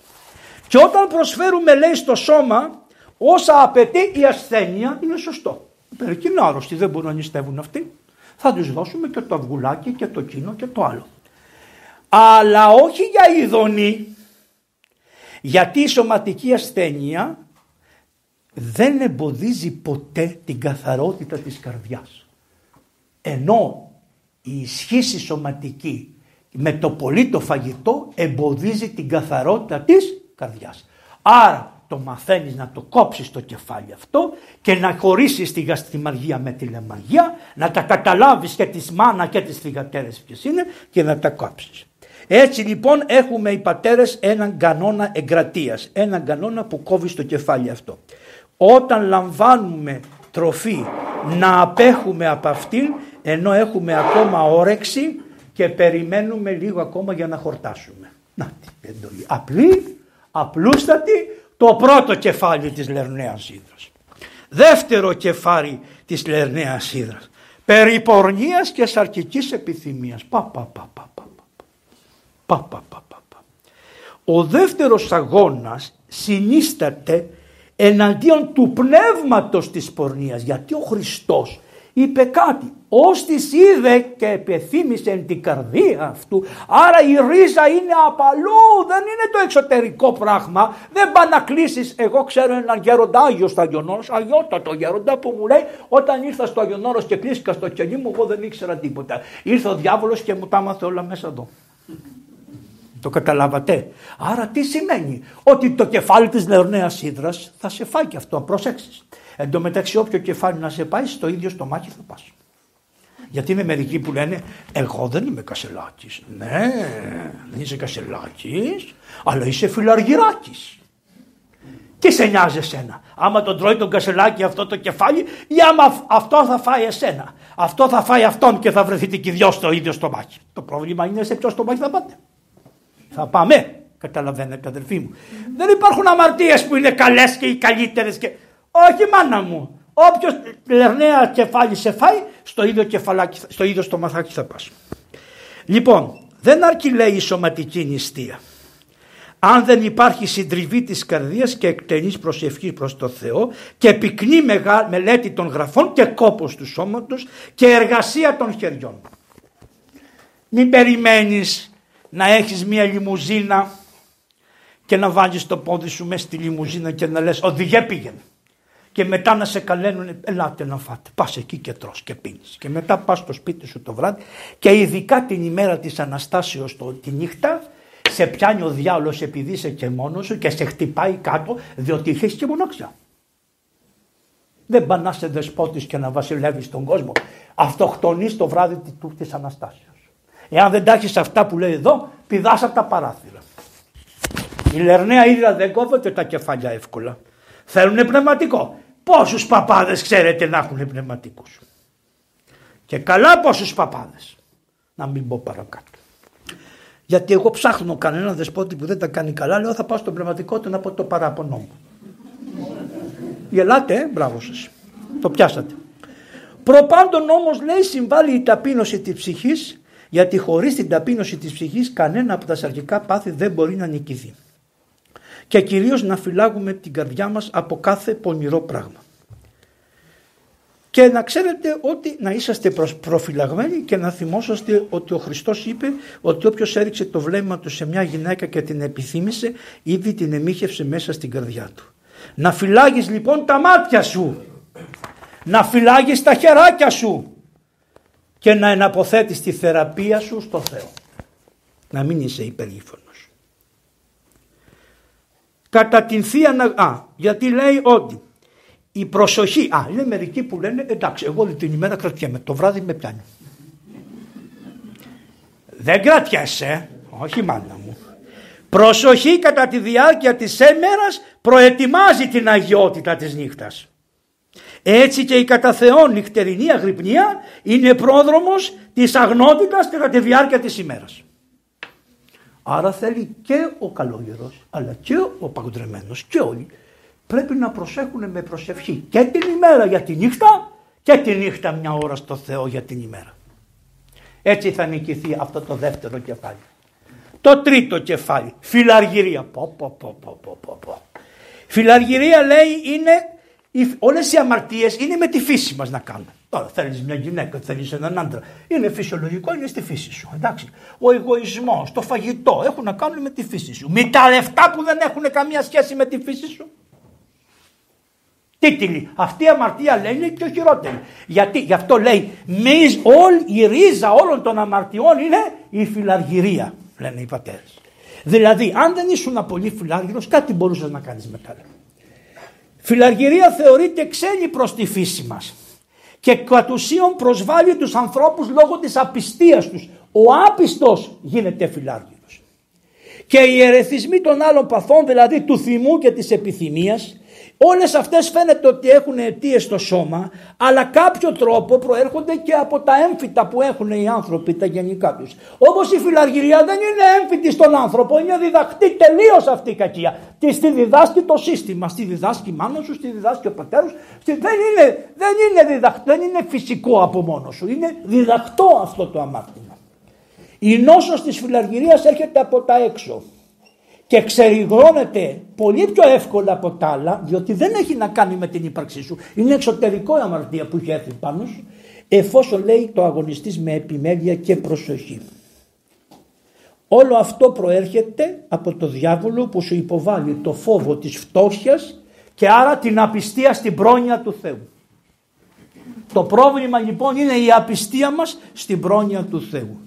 Αυτός είναι ο τρίτος λογισμός να ξέρετε ότι την είδατε την καημένη τον Ανανία και τη Σαφύρα. Ε, τον είδατε. Του ζήτησε κανείς να πάει τα κτήματά του στον Απόστολο Πέτρο; Κανένα, μόνος του τα έκοψε. Τα πήρε και τα πήγε στον Πέτρο και του λέει ο Ανανίας, λέει σου έφερα λέει το τέτοιο. Δεν μου λες του λέει είναι όλη η αξία του κτήματος αυτή. Ναι λέει ο ψεύτης. Άρα δίνεται και με το ψέμα αμέσως αμέσως. Άρα βλέπεις ότι έχει θυγατέρες. Είναι η μάνα και κάνει θυγατέρες. Όπως τάκ, όπως έκοβε το κεφάλι. Θέλει πολύ απνό πνεύμα. Και λέει μπρος του, λέει ψεύδεσαι στο πνεύμα το Άγιον του λέει. Και έπεσε κάτω και πέθανε και τον επήραν τον θάψουνε και σε λίγο έρχεται και η Σαφίρα γιατί είχε αργήσει να πάει στο σπίτι να της πει τα νέα, ότι κορόιδεψε τους Αποστόλους, αυτά ήταν τα νέα. Και πάει και η Σαφίρα και λέει: Πού είναι ο άντρα μου, της λέει: Να σε ρωτήσω κάτι, της λέει ο Πέτρος. Τόσο το πληρώσατε το οικόπεδο, το πουλήσατε. Ναι, λέει αυτή, ναι. Εκεί που θα έρθει και ο άντρας σου πήγαινε και εσύ μαζί. Πηγαίνετε παρέ. Τι έπαθαν, γιατί το κάνατε λέει αυτό. Εψεύστητε εις το πνεύμα το Άγιον. Πόσοι από εμάς ψευδόμαστε διαρκώς το πνεύμα του Άγιον και δεν πέφτει φωτιά να μας κάψει. Άρα λοιπόν βλέπετε ότι εδώ πέρα συλλογιζόμενοι λοιπόν ακόμη και το θάνατο του Ιούδα γιατί και ο Ιούδας φιλαργυρία νοσή σας απελθόν απήξατο. Άρα και ο θάνατος του Ιούδα μπορεί να είναι ένα καλό παράδειγμα για μας και ο Θεός ας πούμε δια της διδασκαλίας του Ιούδα και να μας σώσει εμάς από τη φιλαργυρία άφησε τον καημένο του Ιούδα να δεις τι θα μπορείς να πάθεις για 30 αργύρια να πουλήσεις αυτόν που κατασκεύασε τα σύμπαντα. Τέταρτο πράγμα, η οργή, όπου άλλο κεφάλι της Λερναίας Ήδρας είναι αυτό. Η οργή. Η οργή λοιπόν παραμένει στην καρδιά και τυφλώνει τους οφθαλμούς με σκοτεινές αναταραχές και αν αποκτήσουμε τη διάκριση για τα συμφέροντά μας είναι αδύνατο να το κάνουμε αυτό όταν έχουμε οργή και να λάβουμε πνευματική γνώση. Πνευματική γνώση με οργή δεν πετυχαίνεις ποτέ. Και δεν υπάρχει μόνο η έπρακτη οργή αλλά υπάρχει και η οργή κατά τη διάνοια. Δηλαδή να σε δει παπά μου καλά είναι και γλίτωσες. Αλλά που άμα οργίζομαι από μέσα μου μόλις σε βλέπω και με τρώει το σκουλίκι βλέπετε πόσες φορές τη βλέπεις τη γειτόνισσα που κάνει έτσι τα σεντόνια και λες κακούργα θα σε φάω. Στα χωριά μην μου πείτε αλλά και στις πολιτείες.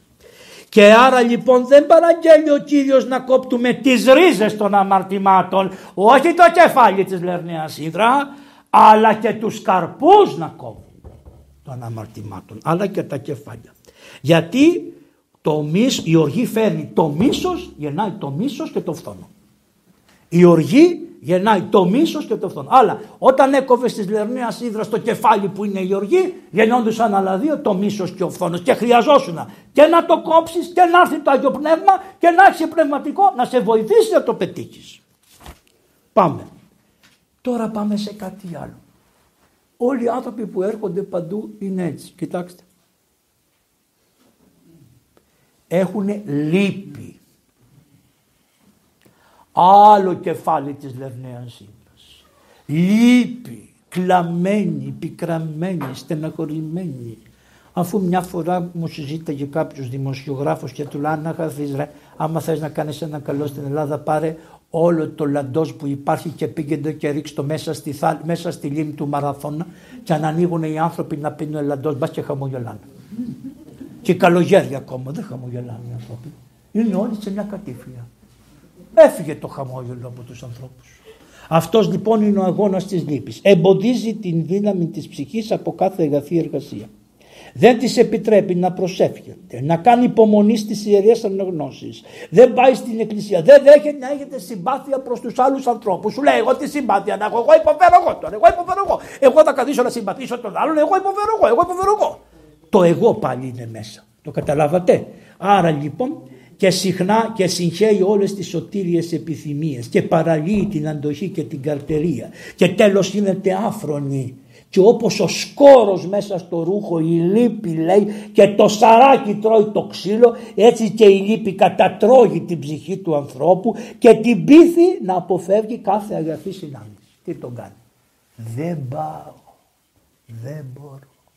Μα έλα να πάμε στον πατέρα Ευμένιο. Δεν πάω. Δεν μπορώ. Μάλλον να πάμε στον Άγιο Πορφύριο. Δεν πάω, δεν μπορώ. Είναι το πνεύμα της λύπης που τον έχει καταλάβει τον άνθρωπο ολόκληρο και τον σκοτίζει. Γι' αυτό λέει την ώρα που έχουμε αυτή τη λύπη μας λέει το κύριο πράγμα που μας κάνει είναι να αποφεύγετε τους ανθρώπους γιατί αυτοί φταίνε για τη λύπη σας. Δαιμονιώδες πράγμα να κάνεις αιτία του προβλήματός σου τους άλλους ανθρώπους δαιμονιό. Αυτός φταίει γιατί. Χαίρεται αυτός λυπάσαι παραπάνω. Αρρώστιες που πρέπει να τις κόψεις. Λερναία ίδρα την είδες στη σήμαινε, όχι τη Λερναία. Ξέρανε τι λέγανε αυτοί. Η, λύπη, η λύπη τώρα πώς θεραπεύεται. Πρώτον θεραπεύεται με την προσευχή αλλά πολλές φορές όταν έχουμε λύπη δεν μπορούμε να προσευχηθούμε και αυτό τη δουλειά την αναλαμβάνει η Εκκλησία να ξέρετε. Ειδικά οι άνθρωποι που είναι άρρωστοι και έχουν σοβαρή λύπη γιατί έρχεται ο θάνατός τους από καρκίνο και τα λοιπά, κάθονται στο κρεβάτι και δεν μπορούν να προσευχηθούν. Έχουν την αγωνία πώς θα πεθάνουν. Αυτή είναι η δουλειά της Εκκλησίας να τους συμπληρώσεις. Ποιας Εκκλησίας, τον Παπάδο, όλων σας, της συνάξεως. Να τους συμπληρώσεις την έλλειψη προσευχής που έχουν λογικά αυτοί οι άνθρωποι γιατί τους κατέλαβε το πρόβλημα. Αυτή είναι η ενότητα της Εκκλησίας και στην προσευχή. Επίσης να μελετάνε τους θείους λόγους εκεί, μια σελίδα την ημέρα και κυρίως λέει η συναναστροφή με Αγίους ανθρώπους. Για βρες τους μου. Αυτό είναι το πρόβλημα. Μετά την λύπη έρχεται η ακιδεία. Η ακιδεία είναι το χειρότερο πράγμα για όλους μας. Είναι αυτό που βλέπεις τα παιδιά.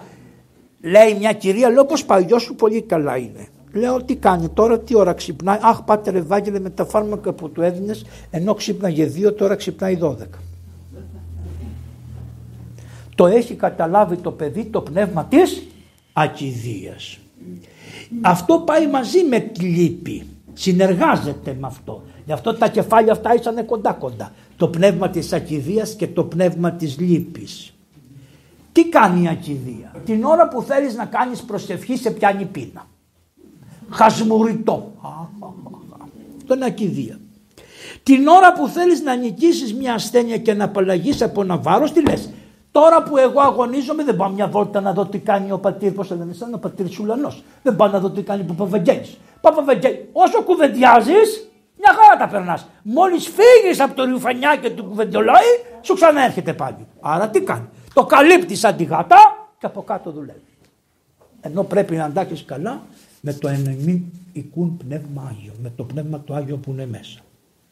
Πρέπει λοιπόν όποιος θέλει να τον νικήσει αυτό να, να φύγει από την αργολογία. Μπουρου, μπουρου, μπουρου, μπουρου, μπουρου, μπουρου, μπουρου. Αυτά, τα, αυτά τα κομμωτήρια, Παναγία μου δέσποινα, αυτά τα εκκλησιαστικά, αυτά τα ιερά στις πανηγύρις, δεν, δεν ξέρει κανείς παπάς που είναι στα πανηγύρια μέσα στα ιερά τι ψέλνει απ' έξω. Και μόνο αν κάποιος παπάς σηκωθεί να φορέσει το, το φελόνι γιατί λέει δόξα και καταλάβανε ότι λέει δόξα, σηκώνονται και αυτοί. Και λες παπά, τι έλεγε τόση ώρα.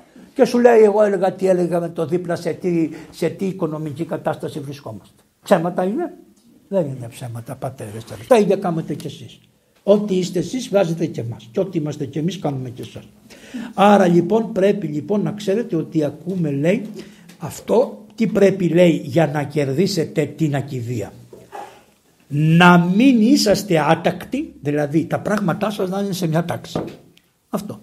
Και να μην τρως δωρεάν άρτο από κάποιον που σου κάνει συνέχεια το τραπέζι. Είναι κάτι ανόητη που λέει δεν μπορώ, δεν μπορώ, δώσ' μου, δώσ' μου, δώσ' μου. Εγώ έχω ένα φίλο μέγναρε. Μα τι χιλιάδες ευρώ του έδωσα, τι κανένα. Ήτανε πάτος άπατος, καμία προκοπή. Μετά πήγε σε μια δουλειά, πεθαίνει στο 24ωρο και του δίνουν 800 ευρώ όποτε το σκεφτείτε αφεντικό. Και λέω δόξα ο Θεός να μου καταλάβεις τι, τι ήσουν, τι έκανε τόσο χρόνος. Και διαμαρτύρεται πάλι. Τι διαμαρτύρεσαι, τα φάγες τα λεφτά. Μια χαρά είσαι πληρωμένος εσύ από τη ζωή.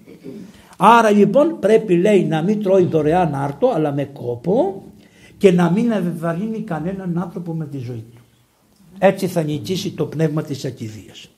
Και πάμε στα λεπτά αμαρτήματα τώρα, όχι τα χρήματα, τα πιο σοβαρά, τα λεπτά που δεν φαίνονται. Καινοδοξία. Άλλο η καινοδοξία, άλλο η υπερηφάνεια, άλλη η ίηση. Άλλο πράγμα του καθένα. Περηφάνεια θα την πούμε παρακάτω. Η καινοδοξία τι είναι; Η καινοδοξία λέει είναι ένα πολύμορφο και πολύ λεπτό πάθος και δεν το καταλαβαίνεις γρήγορα. Είναι πολύ λεπτό το πάθος. Η κακία της καινοδοξίας είναι πολύμορφη και αντιμετωπίζεται δυσκολότερα. Πάει και χώνεται παντού. Ακούστε πώς δουλεύει. Όταν μιλάς σου λέει τι ωραία τα λες. Όταν σιωπάς λέει τι καλός που είσαι ασκητικός που δεν μιλάς. Όταν δουλεύεις λέει μπράβο εργατάρα μου. Όταν αγρυπνείς λέει μπράβο αγρυπνιάρα μου. Όταν νηστεύεις λέει μπράβο νηστευτή μου. Όταν κάνεις προσευχή λέει ρε τι προσευχάρας είσαι εσύ, εσύ ξεπέρασες και τον Παγίσιο. Όταν κάνεις ησυχία λέει μωρέ μπράβο τι ησυχώσα. Όταν έχεις μακροθυμία λέει πω πω τι μακρόθυμος άνθρωπος είσαι. και μόλις σου πατήσουν τον κάλο να είναι καλά όσοι μας πατάνε τον κάλο. Μας σώζουν. Όλα αυτά που νομίζεις ότι τα έχεις σε μισό λεπτό αποδεικνύονται ότι δεν έχει τίποτα. Και μέσα σε όλα αυτά προσπαθεί να το ξεύσει και να τον εξαπατήσει τον εργάτη του Θεού.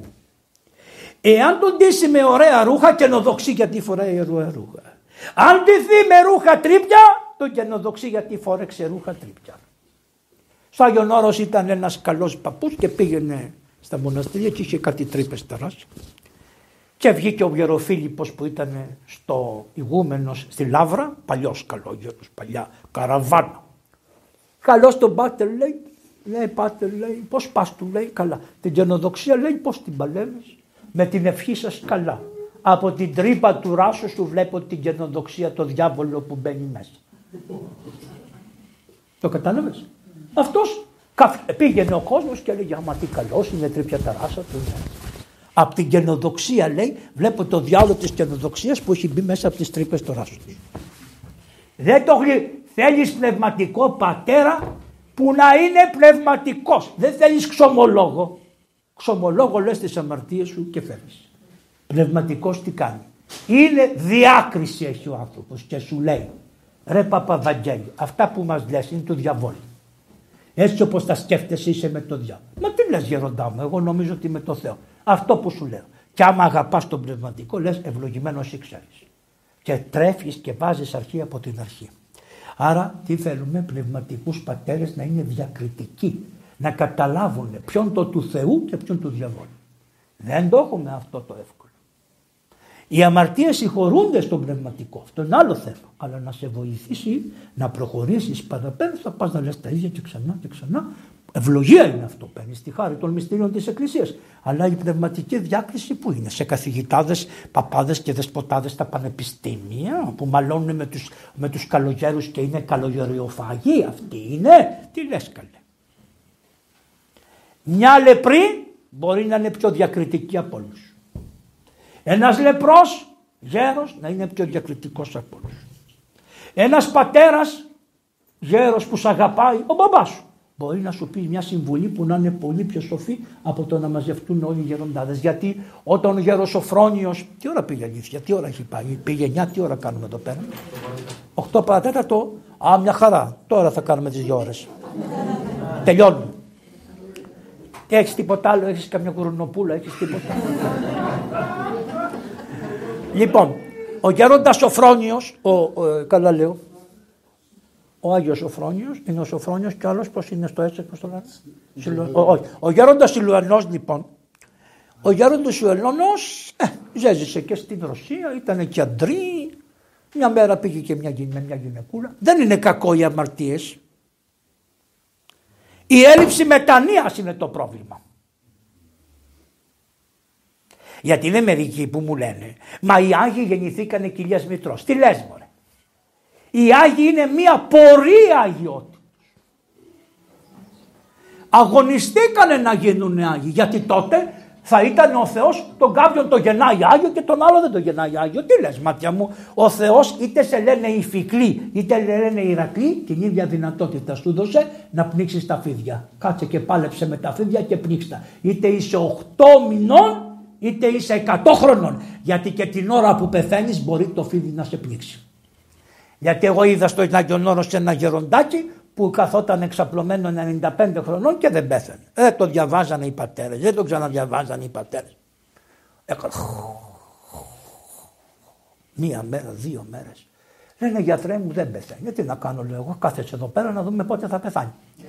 Έρχεται ένας γέροντας και πάει κοντά στα αυτή του λέει να σου πω για δεν πεθαίνεις. Πού θα αφήσω τα φασολάκια μου. Ποια γελάει έτσι ωραία μου λοχτά. Το καταλάβατε. Είχε παραδώσει τα πάντα στο Θεό και δεν πήγαινε στην άλλη ζωή γιατί είχε πέντε φασολάκια. Και το κρατάγανε τα φασολάκια και δεν πέθανε. Και λέει ο γέροντας να τα πατήσετε και πήγαμε όλοι και πατάγαμε τις φασολιές. Μόλις πατήσαμε τις φασολιές του βγήκε η ψυχή. Μην γελάτε. Αυτό σώθηκε ο άνθρωπος. Εσείς που έχετε άλλα μέσα σας και εγώ που έχω άλλα. Τόσο με τα φασολάκια μόνο πάλευε. Εμείς πώς. Γι' αυτό δεν φεύγουν οι ψυχές μας εύκολα. Πάμε παρακάτω. Άρα λοιπόν η καινοδοξία τι λέγαμε, μπορεί να έχεις τα πολυτέλεια των ενδυμάτων και τα ευτελές. Α, ο γέροντας Σοφρόνιος. Είναι ωραίο αυτό.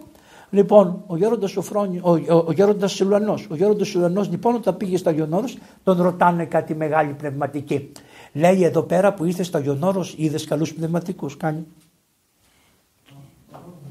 Τι λες του λέει. Πνευματικούς είδα αλλά σαν τον πατέρα μου δεν είδα. Και τι είχε ο πατέρας σου του λένε που δεν έχουν οι δικοί μας εδώ πέρα. Λέει να σας πω τι. Ο μπαμπάς μου λέει μια μέρα που ήταν σαρακοστή. Μου λέει πήγαινε ρε Σιλουανέ να φέρεις Τους μπερδεύω. Σουλωνό. Ο Σέργιος, ναι. Πήγαινε ρε Σέργιο, του λέει, να μας φέρεις, του λέει, λίγο φαγητό να φάμε. Και αυτός πήγε και επειδή είχαν μείνει από την τυρινή αυγά, να μην πω και είχε μείνει και παστό, τα φέρει όλα και του τα βάλε του μπαμπά του μπροστά και του λέει φάε. Κάνει ο γέρο το σταυρό του. Το φαγητό, το φαγητό. Περνάει ένας χρόνος και έρχονται οι απόκριες ξανά. Τσικνοπέμπτη. Την τσικνο... Όταν ανακοινώθηκε ότι η Ριτσόνα θα δουλέψει πρώτη φορά ήταν τσικνοπέμπτη. Ωραίο δεν είναι; Η τσίκ να ανεβαίνει στον ουρανό. λοιπόν, εδώ φταίω εγώ, η παπαδιά μου το θύμισε καθώς περάσαμε σήμερα από τη Ριτσόνα. Εμείς στέμε που καίγονται οι άνθρωποι. Οι παπάδες. Τους είδαμε όταν γεννηθήκανε. Όχι. Τους είδαμε όταν ε, πήγανε στο σχολείο. Όχι. Τους είδαμε όταν παντρευτήκανε. Όχι. Τους είδαμε στο νοσοκομείο αρρώστους να τους πλύνουμε μια φορά. Τους πλύναμε. Όχι. Τους πιάνουνε οι άλλοι και τι σου λέει. Λακάω. Και πάνε και τους πιάνουν.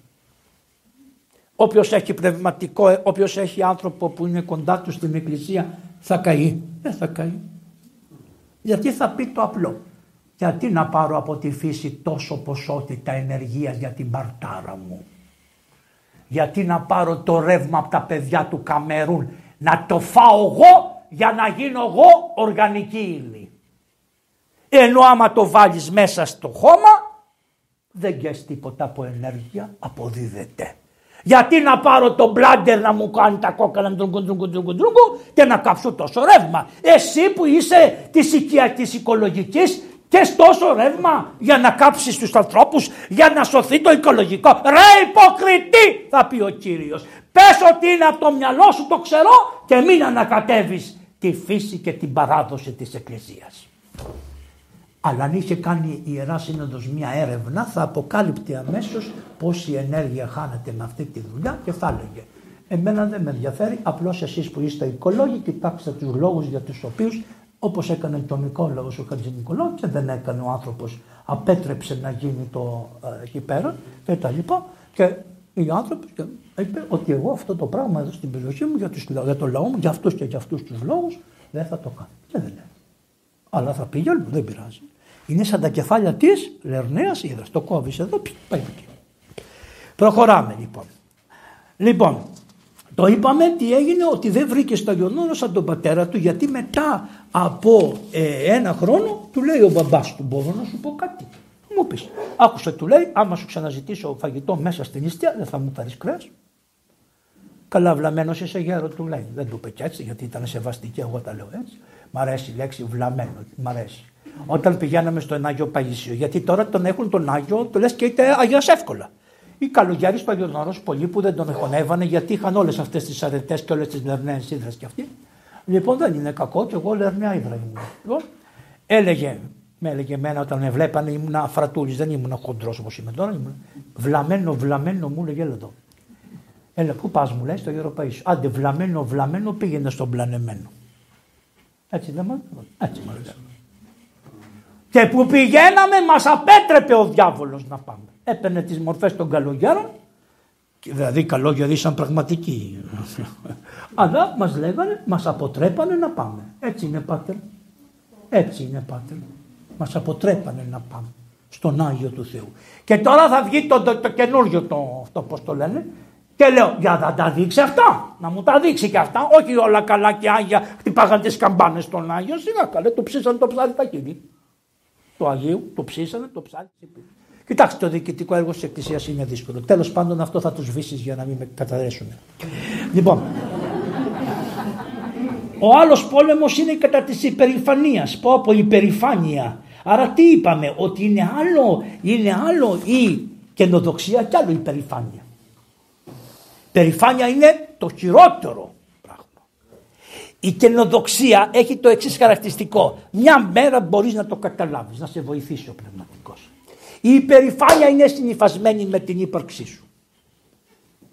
Ο άνθρωπος, ο δε αρχαίος ελληνικός κόσμος μένω με την υπερηφάνεια ζούσε. Δεν λέει είμαι υπερήφανος που είμαι Έλληνας. Είμαι, λένε μερικοί, είμαι υπερήφανος που είμαι ορθόδοξος χριστιανός. Τι λες ρε.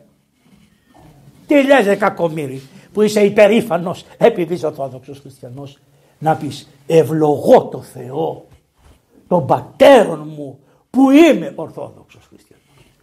Τι λες είσαι υπε... Και μόνο αυτά που λένε δείχνουν πόσο ακατέργαστοι Είσαι υπερήφανος επειδή λες τη λέξη που δεν θέλει ο Θεός να ακούει. Αυτή τη λέξη λες. Λοιπόν, είναι ο πιο δύσκολος λέει και ο πιο άγριος από όλους τους προηγουμένους. Γιατί αυτή η αρρώστια δεν φύρει μόνο το σηκώτη. Δεν φύρει και την καρδιά και το σηκώτη και τα μυαλά. Το φύρει τον άνθρωπο ολόκληρο.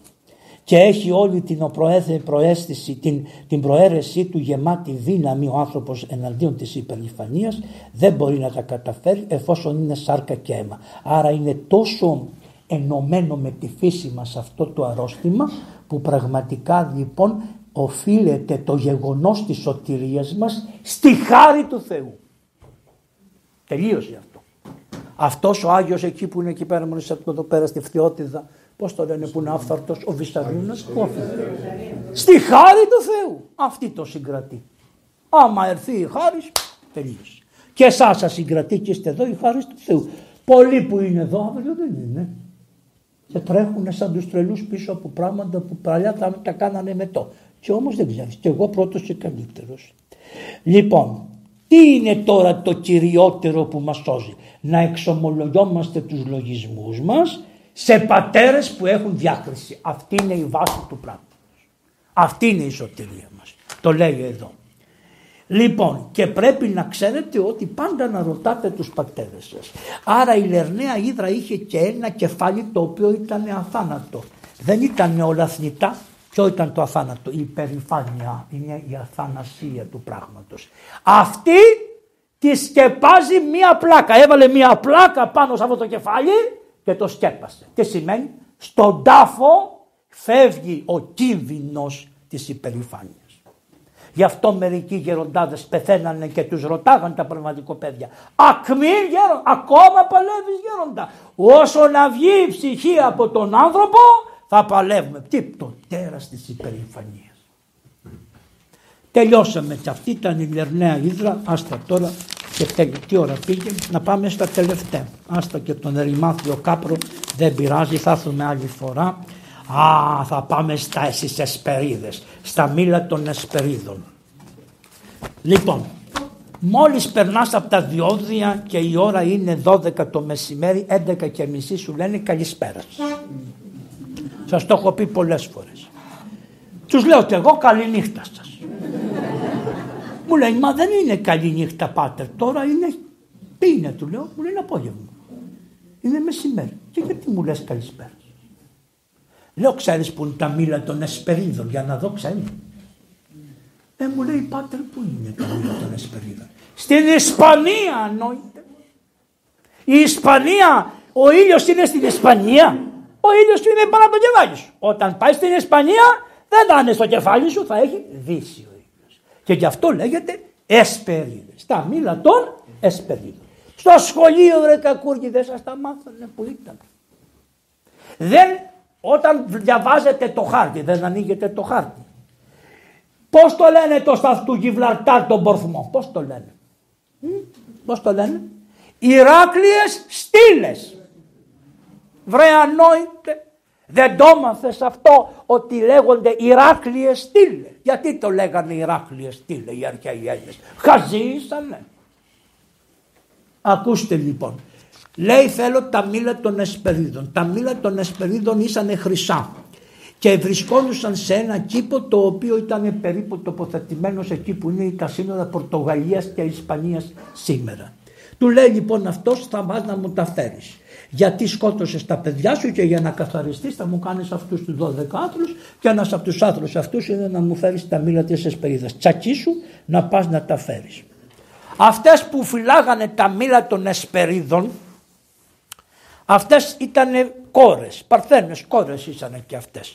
Και ήταν γεννημένες από διάφορα, τώρα δεν χρειάζεται να σας πω. Πάντως λένε ότι ήταν και κόρες του Άκλαντα. Ξέρετε ποιος είναι ο Άκλαντας; Αυτός που κρατούσε τον ουρανό να μην πέσει στα κεφάλια των ανθρώπων και όποιος έχει διαβάσει αυτό τον καημένο τον Αστερίκ και τον Οψελίξ δεν φοβόταν τίποτα άλλο, μην τους παίξει το ουρανό στο κεφάλι. Δεν φοβόντουσαν ούτε Ρώμη κανέναν, τίποτα. Και εμείς η Ορθοδοξία δεν φοβόμαστε τίποτα. Μόνο μη μας πέσει ο ουρανός στο κεφάλι. Δηλαδή μην έρθει ο Χριστός και δεν το πάρουμε χαμπάρι. Αυτό είναι το θέμα.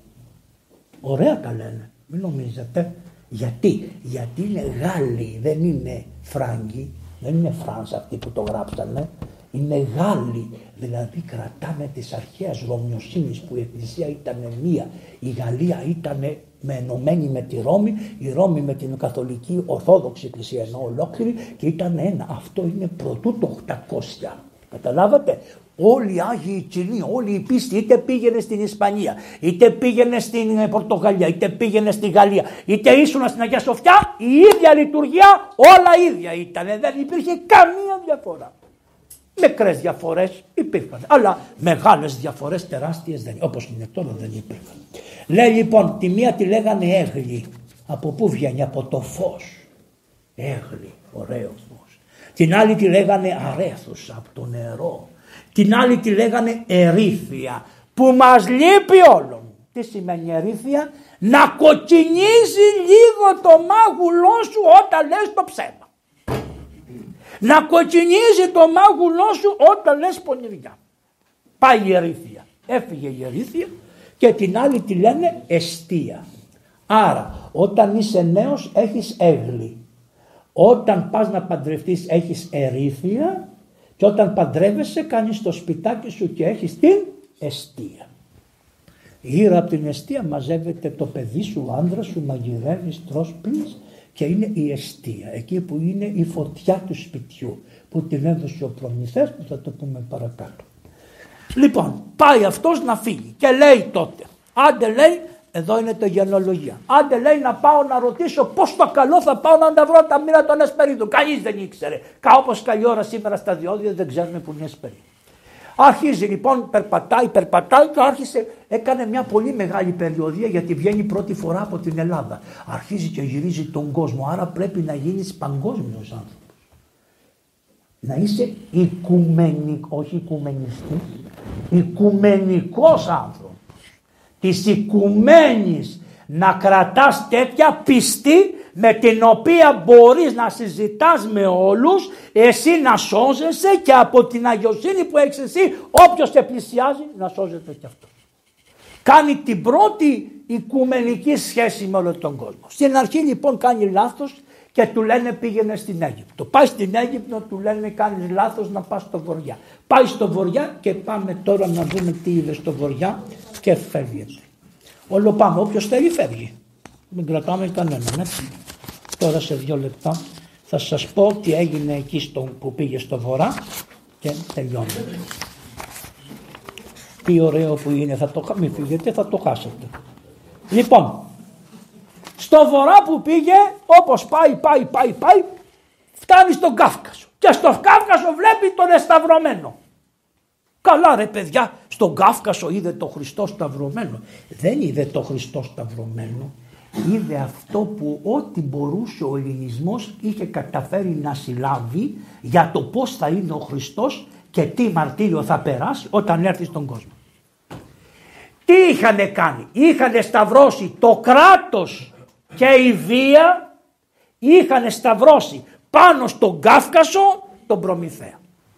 Δηλαδή ο Προμηθέας τι έκανε; Έκανε τα πάντα. Έδωσε στους ανθρώπους τη φωτιά, δηλαδή βοήθησε το λογικό των ανθρώπων.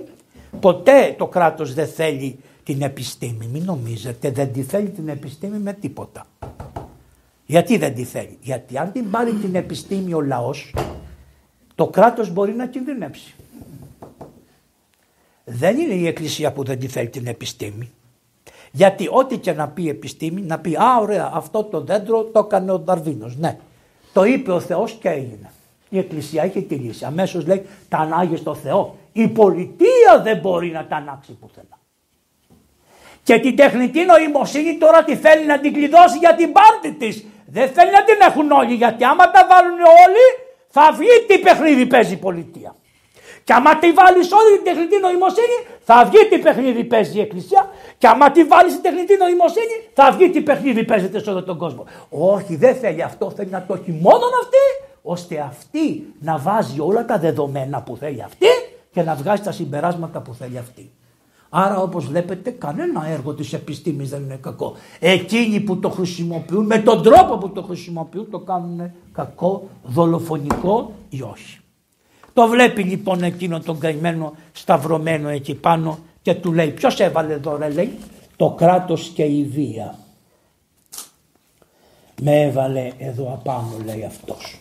Άρα το κράτος συνεργάζονται πάντοτε με τη βία για να σταυρώνει τον καλό τον άνθρωπο όπως έγινε και με την περίπτωση του πατρός Αντωνίου του Παπα-Νικολάου που να ξέρετε να μην ακούτε τίποτα. Είναι, είναι τόσες βόμβες που θα πέσουν σε λίγο που θα μείνει η Ελλάδα έκθαμβη με τι παιχνίδι και πώς το κάνανε σε αυτόν τον άνθρωπο αυτό το κακό. Αλλά πάντα έτσι θα γίνεται λέει το βιβλίο και σένα ο πόνος του κακού ολοένα θα σε τρώει γιατί ακόμη δεν έχει γεννηθεί ο άξιος να στο ελαφρώσει. Ελληνισμέ, κόσμε, θα σε τρώει ο πόνος του κακού γιατί δεν έχει γεννηθεί ακόμα εκείνος που θα σε ξελαφρώσει. Προφητεία δεν είναι αυτή, για το Χριστό είναι αυτό. Γιατί σε βρήκαν για την αγάπη των ανθρώπων τα κακά και οι πόνοι τους χειρότερους πόνους τους περνάει εκείνος που αγαπάει τους ανθρώπους. Και μόνον ο Θεός που θα γεννηθεί από μια γυναίκα παρθένο γιατί τον επισκέφθηκε μια γυναίκα παρθένα που ήταν από κάτω τη λέγανε Ιώ και ήταν παρθένα και λέει αυτή από αυτή τη γυναίκα την παρθένα θα γεννηθεί κάποτε κάποιος που θα έρθει να σε ελευθερώσει απάνω από το σταυρό που σε σταυρωμένη φύση. Αλλά πώς θα το ελευθερώσει θα ακούσετε τι λέει η προφητεία. Να μην φοβάσαι λέει το πλήθος, το λαό, μην το φοβάστε το λαό. Ο λαός όσο και να τον κοροϊδεύουν είναι πάντα φιλικός με αυτούς τους ανθρώπους που πονάνε. Ωραίο δεν είναι, πάντοτε. Δεν έχει, γι' αυτό λένε πιάνουν έναν εγκληματία. Και αφού τον δίνουν, τον χτυπήσουν, τον περάσουν από τα χωριά, τον φτύνουν και χωρικοί, μετά που θα φύγει σκέφτονται. Μόνο δεν του άξιζε τόσο πολύ σπόν. Έτσι δεν κάνουν. Έτσι είναι στην ψυχή του άνθρωπου. Άρα λοιπόν το πλήθος είναι πάντα φιλικό στο τέλος. Τολμηρός να είσαι όμως και να μην από τα πικρά σου πάθη διόλου δεν λυγίζεις νικημένος του λέει. Μπράβο του λέει. Επάνω στο σταυρό κάθεσαι και ενώ μπορείς να παρακαλέσεις την εξουσία να σε κατεβάσει από το σταυρό του λέει. Εδώ οι μάρτυρες ρε παιδιά. Οι Άγιοι μάρτυρες του σταυρού απάνω ήταν και ενώ μπορούσαν να πούν κατεβάστε μας. Έλα θα ρίξουμε λίγο θυμία μα δεν πειράζει. Όχι. Εσύ μένεις σταθερός και αλήγιστος απάνω. Όχι διόλου. Διόλου, διόλου δεν θα παρακαλέσω κανέναν να κατεβώ από τον Άδη. Τίνος ήταν αδελφός ο Προμηθέας στην αρχαία χρόνια του Άτλαντα.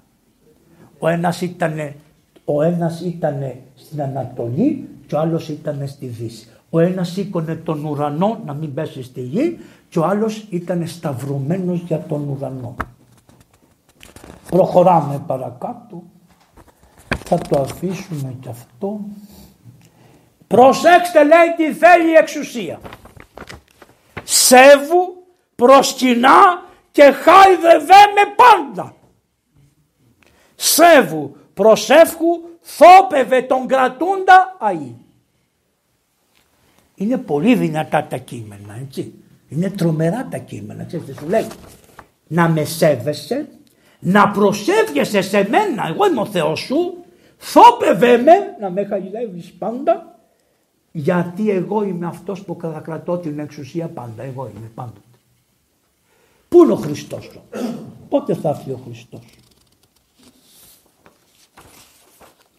Πότε θα έρθει ο Χριστός; Πότε θα έρθει ο Χριστός; Να σου πω λέει πότε θα έρθει ο Χριστός. Μην προσμενείς στο σταυρό που είσαι σε αυτό το μαρτύριο το τέλος σου προτού κάποιος Θεός να γίνει άνθρωπος και να θελήσει να έρθει και να πάρει τη θέση σου πάνω στο σταυρό και να πάρει όλα τα πάθια σου και όχι μόνο να πάρει το σταυρό και να γίνει σταυρωμένος αλλά αφού τον κατεβεί από το σταυρό να πάει στου άδει τα άφεγγα και άραγλα βαθιά σκοτάδια. Ποιος είναι αυτός; Ο Χριστός.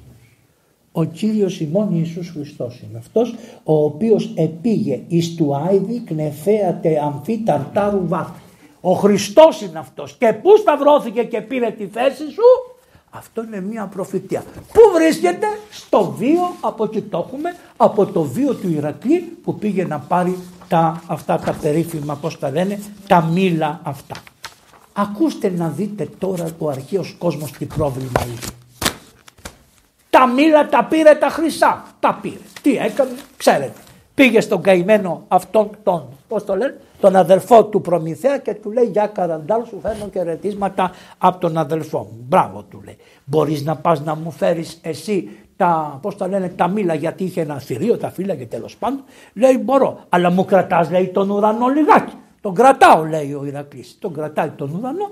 Πάει ο άνθρωπος, φεύγει τα μήλα, του λέει δώσ' μου τα μήλα λέει ο Ηρακλής. Δεν χαζός είμαι εγώ τόσα χρόνια περίμενα βλάκα να του το δώσω να κρατάει τον ουρανό. Α μάτια μου. Λέει ο καημένος ο Ηρακλής. Τον είδε ήταν χάχαλος. Βεβαίως του λέει άνθρωπέ μου έχεις δίκιο. Επειδή όμως δεν είχα σκεφτεί να βάλω ένα μαξιλαράκι στο μυαλό μου, εδώ σέπα, είναι, αυτά είναι ζωγραφισμένα, είναι ζωγραφισμένα αλλά είναι και σκαλισμένα πάνω στη μάρμαρα. Μια μέρα έχουμε πει να πάμε στην Ακρόπολη, παπά. Θα πάρεις τον κόσμο και θα πάμε στην Ακρόπολη. Φαντάσου να δούνε καλογέρους παπάδες να ανεβαίνουν στην Ακρόπολη. Ε. Θα πεθάνουν όλοι αυτοί οι θεούσιοι Ελληναράδες. Αλλά θα έρθετε όλοι, στρατός θα είμαστε, στρατός. Και θα ανεβούμε απάνω και θα τα πούμε ένα προς ένα. Ένα προς... Να δείτε τι φιλόθεοι, φιλόθρησκοι, φιλόθεοι άνθρωποι και τι τίμοι άνθρωποι ήσαν με τον Θεό τους. Αλλά πότε, μέχρι το 350-400. Μετά γίνανε χειρότεροι από εμάς. Εξέπεσε η πίστη τους, εξέπεσε η αγνότητα της καρδιάς τους Αρχαίων Ελλήνων προς το Θεό και γίνανε μπικετίνια. Απόδειξη Άμα πάτε στο Μουσείο της Ακροπόλεως, μόλις μπαίνετε μέσα, έχουν το κοιτίο των προσφορών που το έχουν οι ιερείς. Έχουν 7 κλειδονιές οι παπάδες της εποχής εκείνης. Μία κλειδονιά την είχε ο πρόεδρος, την άλλη κλειδονιά ο άλλος. Γιατί, γιατί κλέβαν όλοι και βάλανε κλειδονιά. Ήταν ανάγκη να έχει 7 κλειδονιά στο κουτί της Παλάδος Αθήνα. Τι σημαίνει; Όσο πιο πολύ ασφάλεια, τόσο πολύ κλοπή γινόταν. Είμαστε από αυτό το Γιάννος το ίδιο. Έχουμε τα ίδια ελαττώματα και είμαστε κατευθείαν από αυτό το Γιάννος. Λέει λοιπόν βάλει να βάλω, βάζει το μαξιλαράκι εδώ, πάει τον ουρανό, α λέει τώρα, ωραία του λέει, κράτα λίγο να βάλω το μαξιλαράκι. Το κρατάει, το βάζει, του λέει, Α, λέει τώρα έλα πάρτε. Τι λες, του λέει Χαζέ. Εγώ έκανα αυτό για να σε κοροϊδέψω. Αλλά τι γίνεται. Αρχίζει στον ελληνισμό και φαίνεται το εξής. Ο ελληνισμός κατάλαβε ότι καλή είναι η δύναμη του Ηρακλή, αλλά με τη δύναμη του Ηρακλή δεν τα καταφέρνεις. Πρέπει να βρεις το πράγμα που λέγεται στρατήγημα. Και ο πρώτος του που το εφάρμοσε το στρατήγημα είναι ο Χριστός. Με στρατήγημα δεν κατέβηκε στον Άδη. Έλαβα λέει αυτό που δεν το περίμενα και την πάτησα. Άρα λοιπόν νικάμε και με το στρατήγημα. Δεν νικάμε μόνο με το ρόπαλο, νικάμε και με το στρατήγημα. Τι έγιναν τώρα αυτά τα μήλα; Αυτά τα μήλα τα έφερε τα χρυσά, τα έδωσε στον ε, βασιλιά. Ο βασιλιάς λέει: Έχει γούστο να με καταραστούν οι θεοί που πήρα εγώ αυτά τα μήλα. Του τα ξανάδωσε πίσω. Λέει ο Ηρακλής: Τι να τα κάνω εγώ αυτά τα μήλα; Φώναξε την Αθηνά. Πάει η Αθηνά, της τα δίνει. Τα μήλα λέει: Πήγε τα πάλι πίσω. Και τα πήγε πίσω. Και λένε οι αρχαίοι Έλληνες ένα ερώτημα. Γιατί χρειαζόταν τόσο κόπος για το τίποτα; Και γράφει και το ποίημα ο Ρίτσος, να πούμε και κανένα κομμουνιστή, να χαίρονται και οι κομμουνιστές οι κακόμοιροι. Τους αγαπάω τους κομμουνιστές. Είναι και αυτοί καλοί οι καημένοι κομμουνιστές τα μήλα των Εσπερίδων, κάτσε να το δω που το έχω. Αυτός είναι πολύ ωραίο το ποίημα, νομίζω το έγραψε ο Ρίτσος αυτό το ποίημα. Εδώ μισό λεπτό θα το βρω εγώ. Έλα γύρνα. Λοιπόν, είστε, έχουν και τα μήλα των Εσπερίδων. Γιάννης Ρίτσος. Και τελειώνουμε με αυτό. Τόσο μεγάλη φασαρία και τόση φόνη για το τίποτα ρε παιδιά. Τα χρυσά τα μήλα τα έφερε ο ήρωας της Τύρινθας γιατί έτσι λένε στον Ευριστέο, ο Ηρακλής είναι αυτός. Και αυτός τα έδωσε πίσω. Και αυτός τα έδωσε στην Αθήνα. Και αυτή τα ξανάφερε στον κήπο των Εσπερίδων, δηλαδή στην πηγή τους. Μάλλον με το μύθο ήθελαν να δείξουν το μάταιο των άθλων και τις ανίαρες φιλοσοφίες μέχρι που να έρθει ο Χριστός. Δεν κερδίζεις τίποτα με τους άθλους και τη μαλλιά και την εξυπνάδα και όλα. Μπορεί να κάθεσαι στο κελί και να είσαι παπαεφρέμον κατουνακιώτης. που να μην βγεις ποτέ από τα γιονόρους και να κάνεις έτσι τα χέρια και να φεύγει η ψυχή σου στο Θεό και να τη συγκρατείς να μην σου φύγει και δεν ξαναγυρίσει πίσω. Αυτά είναι τα πραγματικά μήλα των Εσπερίδων ως αν τα μήλα τα οποία έλαβε και η Αγία, η Αγία Ειρήνη Χρυσοβαλάντου αυτή, αυτή έλαβε μήλα από το Θεό, από τον Παράδεισο. Αλλά και τέτοια μήλα φέρανε πολύ Άγια από τον Παράδεισο, όπως ξέρετε, νομίζω είναι και η Αγία, η Αγία ε, πώς τη λένε, την κόρη σου, ο Άγιος Εφρόσινος πήρε τέτοια μήλα, ε, ε, Σοφία την κόρη σου, πώς, ε, και η Αγία Δωροπαία, και αυτή πήγε στον παράδεισο και πήρε τέτοια μήλα. Αυτά τα μήλα να μας αξιώσει ο Θεός να έχουμε, αυτά να τρώμε, αυτά να μας σκεπάζουν. Ο Χριστός μας είδατε ότι είχε ετοιμαστεί τον άρθιο ο Χριστός και να δεχτούν οι Έλληνες από τόσα ωραία πράγματα σιγά σιγά που σας είπα και να κρατήσετε το κυριότερο να σκοτώνετε τη Λερναία Ήδρα με τη βοήθεια των πνευματικών και με τη βοήθεια του Αγίου Πνεύματος και να καθαρίζει την καρδιά σας ώστε όταν θα έρθει ο Χριστός να πει μωρέ λίγο μου μια μοιάζει ας έρθει και αυτός στη χαρά του Κυρίου. Το ευχαριστώ πάρα πολύ που σας μίλησα.